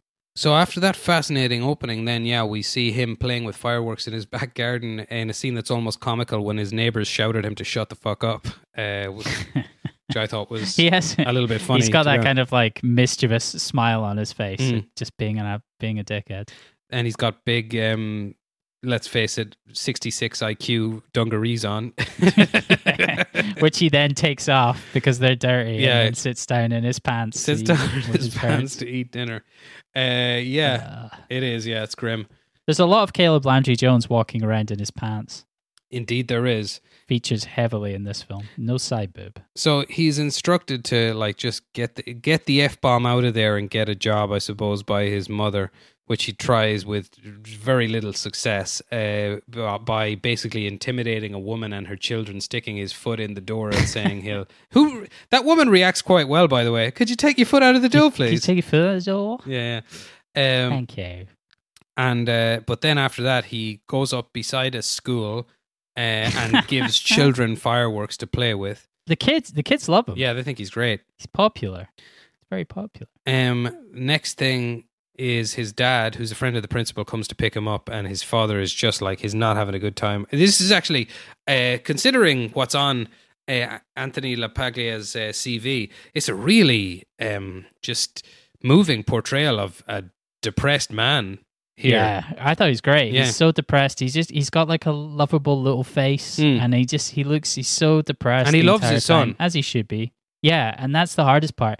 After this, he get you know he takes Nitram back into the car, and Nitram's just sitting there honking the horn Mm. for an extended period of time. But then they have a father son bonding moment. They go out to the uh, Seascape Yeah, uh, hotel place that they're planning to buy. yeah. and you know, and and the father's saying like, "This will be, you know, you'll help me to uh to renovate the place and run it. Mm, and one, This is like, this is I'm doing this for you, for your future." yeah, um, Brutal, brutal. it is brutal. Yeah, and then we see a scene where Nitram goes along with his mother to kill uh, to uh, take more medications. Um, and you do get the distinct feeling in that meeting that you're just like, why isn't this guy just in a home somewhere? This is in the early '90s as well, though, Mm. in Tasmania. So Yeah, fair enough. I don't know. I'm even thinking about Scotland in the early '90s. Like, uh, yeah, mental illness probably wasn't dealt with that well. my god like some of the people that you'd sometimes see walking the streets in ireland just don't you sometimes just thank whatever you thank when you thank things that we don't have america's gun laws. Like really i'm so happy Yeah. about that. I am so happy that guns that i'm so happy that the state has a monopoly on violence where i live. Really. I, I i'm on the record as saying that as far as i'm concerned Scotland and Australia have a similar history to that because it was, I mean, it was the shooting here in Scotland that influenced Martin Bryant. is that accurate Mhm. that that influenced his thinking? Wow. Because i Yeah, i thought that would that might have been a thematic inclusion. I couldn't find anything to support that. That's interesting. No, as far as I'm aware, that there's, um, I think it's based on maybe some notes that he made, Mm. there's some planning that they found, but they uh, originally believed he was going to uh, kill himself next until he was inspired by that. Next, when he's continuing on his uh, um, mowing grass scheme, he meets Helen. Now, Essie Davis is fantastic in this role because you instantly get everything about the character. I would say it's like Mm-hmm. she's lonely. She's a bit of a damaged person. She's not crazy. She's not insane. Um, and I, Do you think she's also sort of mentally? I don't know. I don't want to say 66 IQ, but like, is she? no. I don't. I, I don't think she is. I think she's she's just damaged. Yeah, she's like like hyper timid or something something like like but I like I don't like she she reads and she you know she's got a bit of culture in it but Mm, she's a recluse that's true. completely. And I think she you know look how many dogs she has. I think basically she sees Nitram as like a dog basically something like that, you know. I guess she also grew up. I is a suggestion that she grew up rich. That Yeah. her family already had this lotto money. Yeah, yeah, yeah, that's right. Um, and you, you've uh, like you have a note here that says uh, what she lived with her mother who died from lack of care. In real life, uh, the real Helen lived with her mother. Hmm. And there was a period of time when uh, Nitro, when Martin Bryant was going around and mowing the lawn and doing those type of tasks. Mm. um, where basically the authorities were called because Helen and her mother were living in horrible, horrible squalor, and they like Helen wasn't properly caring for her mother. Very grey so a, a, sh- a short time after uh, Helen's mother died, and then Martin moved in. she takes him to buy a car. Somebody basically sees her coming. She seem, appears to buy a Rolls Royce and buys him a, a Volkswagen, I think. I think in real No, it life wasn't a Volkswagen, Volvo. something like she bought something like thirty cars when they were kind of living together. Good God. Yeah, and then basically he arrives home and tells his parents to staff it, ma'am. And uh, he moves in with uh, Helen again. It's a brilliant scene, wonderfully pa- played, particularly by um, what's it, by Judy Davis in that scene. Just because you do get the sense of she both loves him and it's she's kind of welcoming this idea that he's going to leave. Like at that point, uh, Mhm. uh, like you know, she like she's not completely opposed to it because it must be just awful. Must be so, and he's a I think like uh, what you call it, uh, Caleb um, Landry Jones put on some weight for the role. I think it, it's very well done that because despite the fact that you know he moves slowly and you know he's not that intellectually strong, he's dangerous. He's a big burly guy. Yeah. You know. Yeah. like I said, it feels like you're watching someone petting a snake. Anyway, he moves Mm-hmm. in with Helen. He's having a whale of a time, and then they go and have his birthday at Port Arthur, where um his mom his mom he wanders off and plays with his dad, and he, his mom asks the question. So for you, is is this your son or your boyfriend, basically? And then she. S- Uh, I don't know if that was like I I don't know if this was I don't know if this really happened if this meeting took place at Port Arthur because I mean that's where he did the shooting so I could I didn't come across anything like that, um, and it but it appears more of a screenwriting decision than a real life uh, thing. Mhm. To be honest, she tells um, Helen this story about when they used to play hide and seek in a fabric shop, and one day he hid from her for like an hour or so and laughed at her pain. Yeah, uh, it's all like you know, it's all very coming to a head. I mean, it's that's almost like a handover ceremony that that sequence. Then the next thing we see is the dad loses the B and B, and he goes out to the car and weeps. Um, at this point, all Nitram does is pours the mints from the uh, real estate agent on the ground, and thank God That was actually justified. yeah, it wasn't great. They didn't, uh, you know, and particularly with all the money that he ends up getting, you know what I mean? He could have bought that shit anyway. Yeah. He loses the yeah, I yeah, and, and that yeah, never mind. Yeah, because that's a question for real life. Is Mm. like why didn't he? Well, because he's, you know, he was who he was. He is who he is.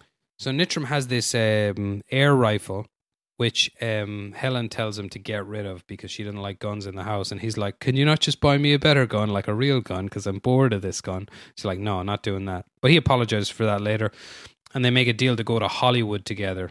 He he also seems to know enough about that gun that like when he moves into Helen's house, he hides it up the side of the wardrobe. Yeah, Like he's well enough aware that she's not going to like it. Yeah, for sure. Then when they're on their way to the travel agents to get their tickets to go to Hollywood, uh, yeah, Nitram messes around with the steering wheel and the car. Well, that's on their way to the airport. Is it on their way to the airport? Yeah, and that's supposedly when it when it actually happened. And yeah, he um, does his thing, messing with the steering wheel and crashes the car. Goes rolling over. Very realistic, horrific looking car crash, actually. He wakes up in hospital and Helen has died. Then I think he was in rehab for months after that, like in in traction, basically, which is not shown in the film, but it's like a period of months for him to uh, get over that crash. The next we see him, his mother visits him over in the other house, and that's the first we learn that all the house is his and all the money's his, and she didn't have any family. He's inherited half a million. She takes him back to his dad, who she tells has all this money, and then he's like, "Come on, dad, we'll do anything. I'll give you all this money." Then he beats the shit out of him, beats the shit out of his dad in an unusual move. But And she looks on, kind of yeah, it's weird that that scene, bothered. isn't it? She's she's kind of. I think she's also tired of, of, of her husband and going like, yeah, I mean, Yeah, so she's kind of looked like that might be a solution to her is like, yeah, you just need to beat him up a bit and maybe he'll snap out of it. yeah, yeah, and that's what She uh, doesn't. Nitram says to her is like, "That's all you need to do. You need to beat him up." Yeah, maybe she's you know not the most sympathetic or empathetic to the father's depression. He goes out to a bar, takes up drinking, ends up smoking a bit of a joint with Jamie. I remember w- you were talking about saying no to Snowtown earlier. I remember w- like when I heard, you know, Nitram is smoking a bong, that I was going, "Oh no, that's the last thing this guy needs is a bong." Supposedly, the uh, real Martin Bryant drank very heavily uh, in the In- months yeah, leading up in the months the leading shooting. up, I heard that. Yeah, he tries to give cash to the Seascape owners. They want nothing of it. He goes surfing, and it's just not good. Uh, Those those type of scenes make me like I'm cringing through a lot. I cringe through Yes. a lot of this film of like him taking the big bag of cash to the the hotel owners, going like, "Oh, just take the money." I don't know what accent that was, but With me, it's more stuff like a lot. The, anything with that character Jamie makes me just blush. Yeah. because like I, and I am nowhere near as cool or hot as Jamie, but I have been on the receiving end of you know attempts at friendship from mental people who I knew growing up. There's no easy way to put it. yeah, I, know what you're talking about. Yeah, yeah. It's just it's hard. Like the da- what was the point of the Jamie character? Is it just to show how Nitram is not able to yeah. That's a, uh, connect with people in the way exactly and to? that he wants to as well is an important Yes, part of that yeah, he wants yeah. to like and we as an audience just even just to see the two of them we're like just don't don't even jamie is being patient enough i would feel more patient than a lot of people would be you know But he's also being a bit of a dick about it too, though, Yeah. because he's kind of. I mean, at least the way the character's shown there, because you could see after, you know, he's sitting in the car with him when they're smoking, going Nitram, Nitram, like you know, he's trying to wind him up, Mm. and then he goes and talks to the girl that Nitram wouldn't talk to, and you can hear something that he says is like, I don't know what he says, but he's kind of like, yeah, and I was just in the car with him. He's a fucking. oh right i didn't pick up on that okay he does yeah make you're he makes some remark. yeah you're right actually uh fuck jamie and uh martin bryant was a scholar man and a gentle no Those are the words of Donna Tiernan. Indeed, yeah. Anyway, the dad dies. One of the more bizarrely true aspects of the story is he showed up to his father's funeral in a blue satin suit and a black feathered fedora, and his mother sent him away. That's true. He used to wear the the uh, suit all the time, and yeah, madness. Anyway, then he actually does go to Los Angeles, which is a strange bit in the film because it's like we know this character And I've been to Los Angeles, and just watching this character interact with Los Angeles was making me go, guys, look out! I think that's the most terrifying aspect is just someone like this having money and you could Yeah. interact. How often do you just walk down the street and interact with someone like this? Yeah, exactly. You know, And you just have not the. frequently. Anyway.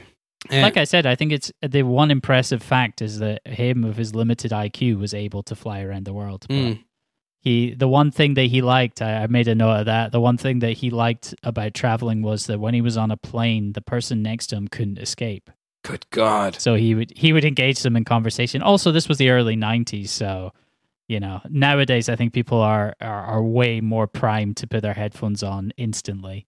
Yeah. Just imagine being stuck next to him on a plane. Oh my God, my heart goes out to him. talk to you. Uh, yeah, th- this is the this is the the most powerful scene in the film, bar none. I would say this is a, like when he goes to buy guns. Mm. That's just my jaw hit the fucking floor with that scene. Yeah, I couldn't believe that that was possible. I mean, I understood that as a result of the shooting, Australia changed its gun laws, but Mm. it's mad to me that you could just walk into a place and go like, "Yeah, I want an assault rifle. I want a shotgun." By the way, for the- sure, the those are not selling the actors. They're not actors. No way. They're just they're like. Why would you hire actors for that role? You'd be get. yeah, Yeah, yeah, yeah. You want someone who's a bit awkward. Well, no, I mean a They- bit they- awkward, but, they also, also look well like they're selling guns. and yeah, how well they handle them and everything like that. yeah, And then yeah, he just uh, like lets him buy them without a, a an ID or anything. It's just like I- and I, he asks. They ask if he's got a license, and then he says no, uh, but in the worst possible way of like, you know, like wh- why would I need a license? What are you talking about? I'm just gonna take these because I want to kill people. And they're like, oh no, that's fine. If you were gonna buy a handgun, we would have needed, you know, you would have needed a license for that, but we can sell you all the other guns. No worries. yeah. No worries. And then um, the next, the, like, there's a few scenes in between, but I would just like to say everything after he buys the guns because I know, I know that the film did not. I, I knew going in that the film doesn't show the massacre. Yeah. So everything after that, honestly, I was just praying for a title card. I didn't want to see. I didn't want to see any more after that. It just, I think that's fair because it's uh, everything is kind of broken at this point. His dad's dead, Helen's dead. Nobody will engage with him. Then you've got the Dunblane shooting that he sees on TV, Mm. and he's like, you know, he starts to he starts to put his own plan together, and that's it. Then it's like it's your your we we had the scene that we talked about before where he offers the guns to Jamie, but apart from that, you're just you're all in it. He's like yeah, he's hundred percent. He's ready. To, he's ready to go, and it's it's not it's not nice. yeah. And um, there's a the famous. The famous bit of news footage from the Hamilton footage is shown, and just it's it's you know about the guy saying evil visited our town and we can't make sense of it. How old were you then? Because I like I remember that very clearly. I was a teenager. I remember it very clearly, and I was a child. It was nine nine nine six. It was very scary. Obviously, I mean, it, I mean this this happened in Scotland, so like it was it was obviously it was very big news, but that made that was a it was a massive change in terms of like gun policy. Like anyone who could, prior to that, people could go to gun clubs or they could you know own guns and and have access to them, but that basically all went away. And rightly so. Yeah, I yeah, don't think yeah. anyone was really arguing against it. I think it was just I think it's now looking back on it, it's insane that people had access to guns prior to that. But that's the bizarre thing about it. I've brought this up many times. It's despite the fact that I'm always trying to get away from it. Uh, what can I say? Better podcasts come from there. So I'm always confronted with this thing about America and how everybody, you know, the whole freedom loving aspect of it and everything. And it's like, and I've heard intellectuals debate both sides of the gun control law, right? I've heard that. And you know, I've I've I've heard people lay it out a different way that you know you wouldn't change anything with that, but it's like you just there's no mathematics on earth you could show me that does not put the availability of guns in America and the amount of school shootings and general murders there next to each other. And it's a really, really fucking scary idea that that Mm-hmm. goes on. And like, I mean, the fact that they put children through drills of what to do if a school shooting is taking place, like, wake the fuck up. Anyway, Yeah. Um, and I'm like, I'm not like, you know, uh, some of the complaints were saying, yeah, 35 people didn't die in um, Port Arthur just to give America a cheap lesson on gun control. And it's like, I don't think this is a cheap lesson. I think that genuine, I think this is a really, really powerful film. I think a lot of, I think people should watch this. I, I really, really fucking blew me away. And then we've got the last bit just where um, he goes to Port Arthur, gets a juice and a fruit cup, finishes them, and just starts shooting. And then you've got that sets title his card. camera sets his Yeah. camera down and starts recording, which thankfully is a video that was never made public. Mm. And then he just uh, starts shooting. And thankfully, we're spared that, uh, quite frankly. I don't know, have you seen the Paul Greengrass film, July 22nd? But that shows the No, whole I- massacre. And it's Yeah, I, I don't really want to. I, I've I was I've started that before, and after five minutes, I was like, I don't know that I need to watch this. I have to say, I, I, I think you should. I think it's a really, really great film. This, the whole second half is the court case, where you break down the the, the ideology that drove the guy uh, is broken into and uh, broken down, and it's it's quite something. But yeah, the actual shooting scene is like nothing else I've ever seen. Like it's it's like have you seen um, Gus Van Sant's film Elephant? Yeah, I saw Elephant, but Elephant felt a bit more kind of stylized. The bits I remember of Elephant are like the boys shouting together and things like that. Like, of course, it is. it went. I, that's a, that's the only part I watched. Mm. Uh, didn't didn't care for the shooting parts. I just I turned those off. I, I I muted the film and turned off my TV. I'll tell you what, though, people would like protest giving this film more attention, etc. But the thing is, is like watching a film like this, you would you could simultaneously realize, oh, this is not glorifying it, and then you're also thinking that you're also okay. Maybe those people who had a problem with the the film The Joker might have had a point because that does specifically glorify this viewpoint of the world a little bit. I would say. I think like Port Arthur was a copycat of the shooting in Scotland. Mm. I mean, that's what has been argued. So I guess the fear is that anything like this could spark further copycats somewhere, could inspire someone. I mean, the glo- I don't see that it glorifies Martin Bryant. Martin Bryant is uh, is absolutely reviled in um, Australia, as far as I'm aware. I I read a, a- an interview with a prison officer who says that Martin Bryant is like barely verbal these days Mm. he's serving 35 life sentences over a thousand year sentence and he exchanges sexual favors for chocolate he's certainly not being glorified i think almost perhaps too far the other way Mm. like I, I mean and you know it's a tough situation i mean the guy's serving serving 35 life sentences yeah rightly so but like i think there is something to be understood about this Yeah. there's something to be understood of like of trying to find a solution that is not that it, uh, find a solution before something like this happens Mm. with someone of of his you know IQ and family situation etc i don't know what that solution is. I mean there's probably some people who want to you know execute people like this Mm.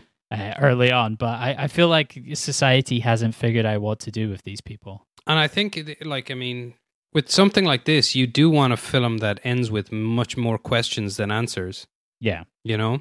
Which is what makes the films that I've named, uh, like, so, so great, is because they're handling something like this non didactically. They're not, you know, they're not saying this is what, ha-, you know, they're, they're, they're not offering solutions or critiques of, you know, or anything, which is, I suppose, mm-hmm. again, why the title card at the end is a little bit, you know, it's a little bit of a bummer in the end.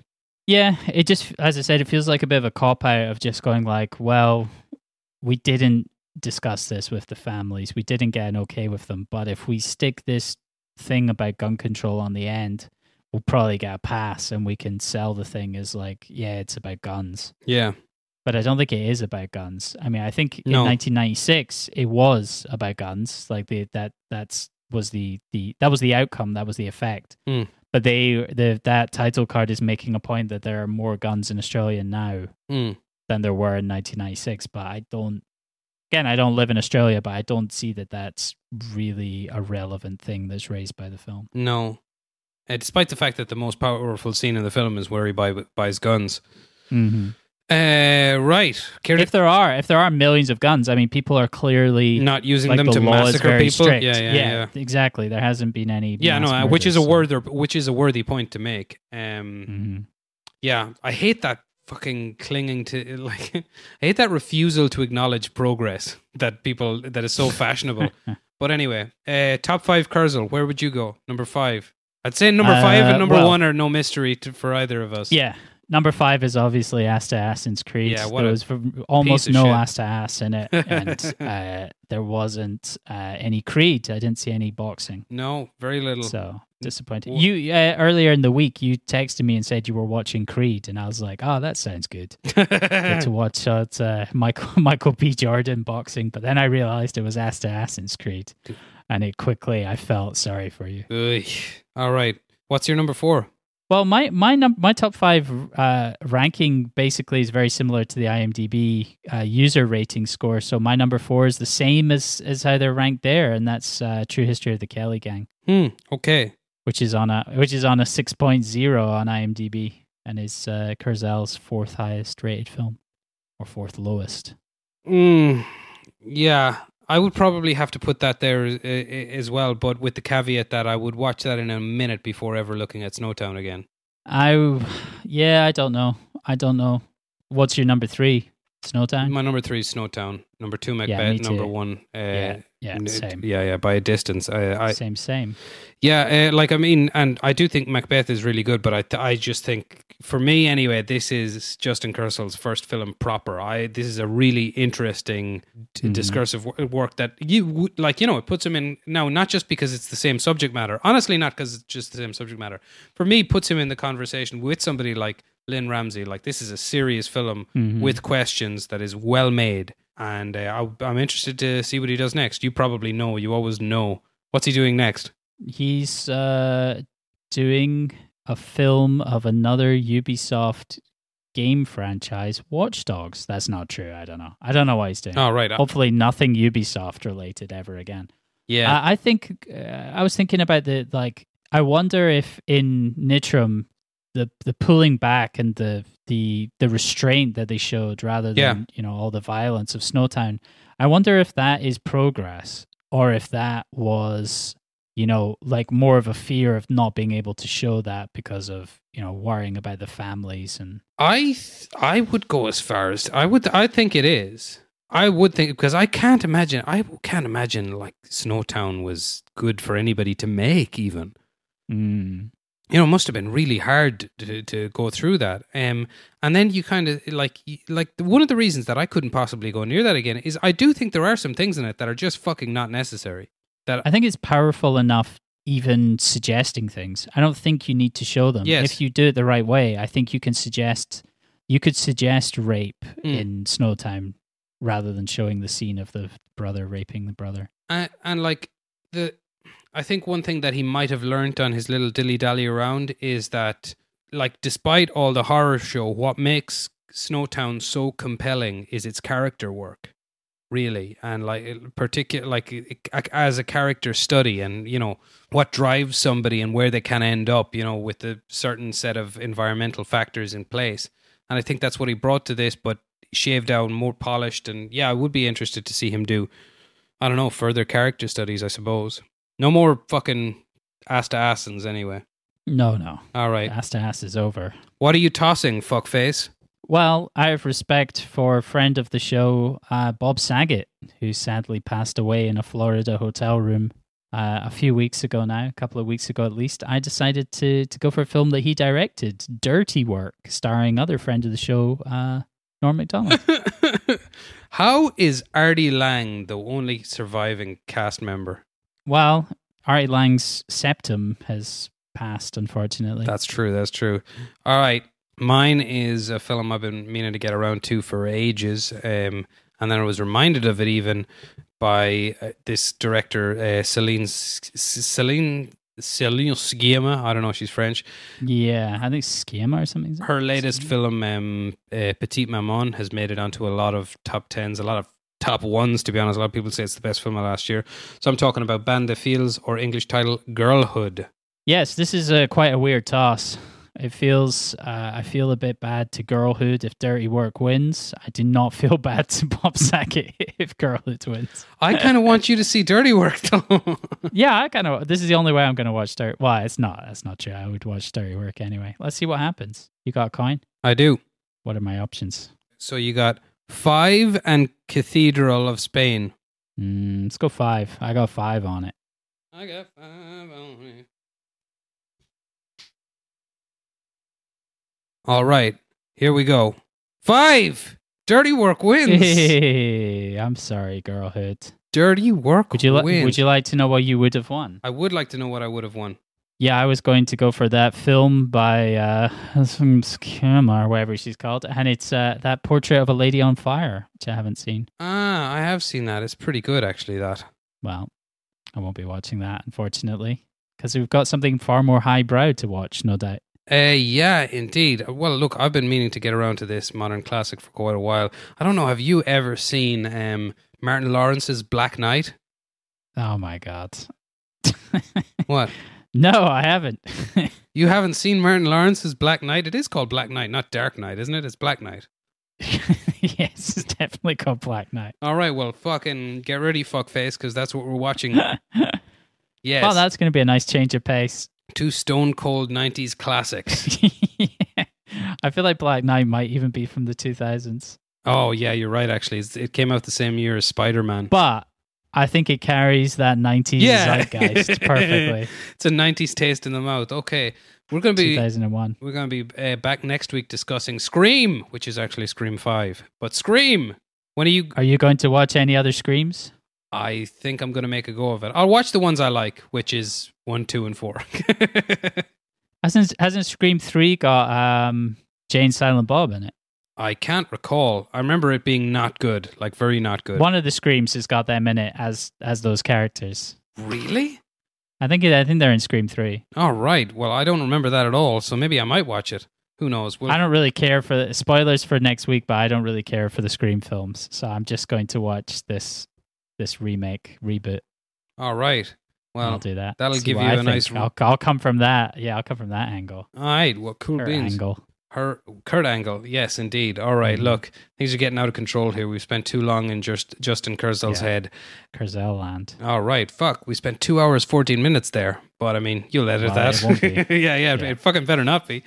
I cool beans. I love you. I love you too. Bye. Bye.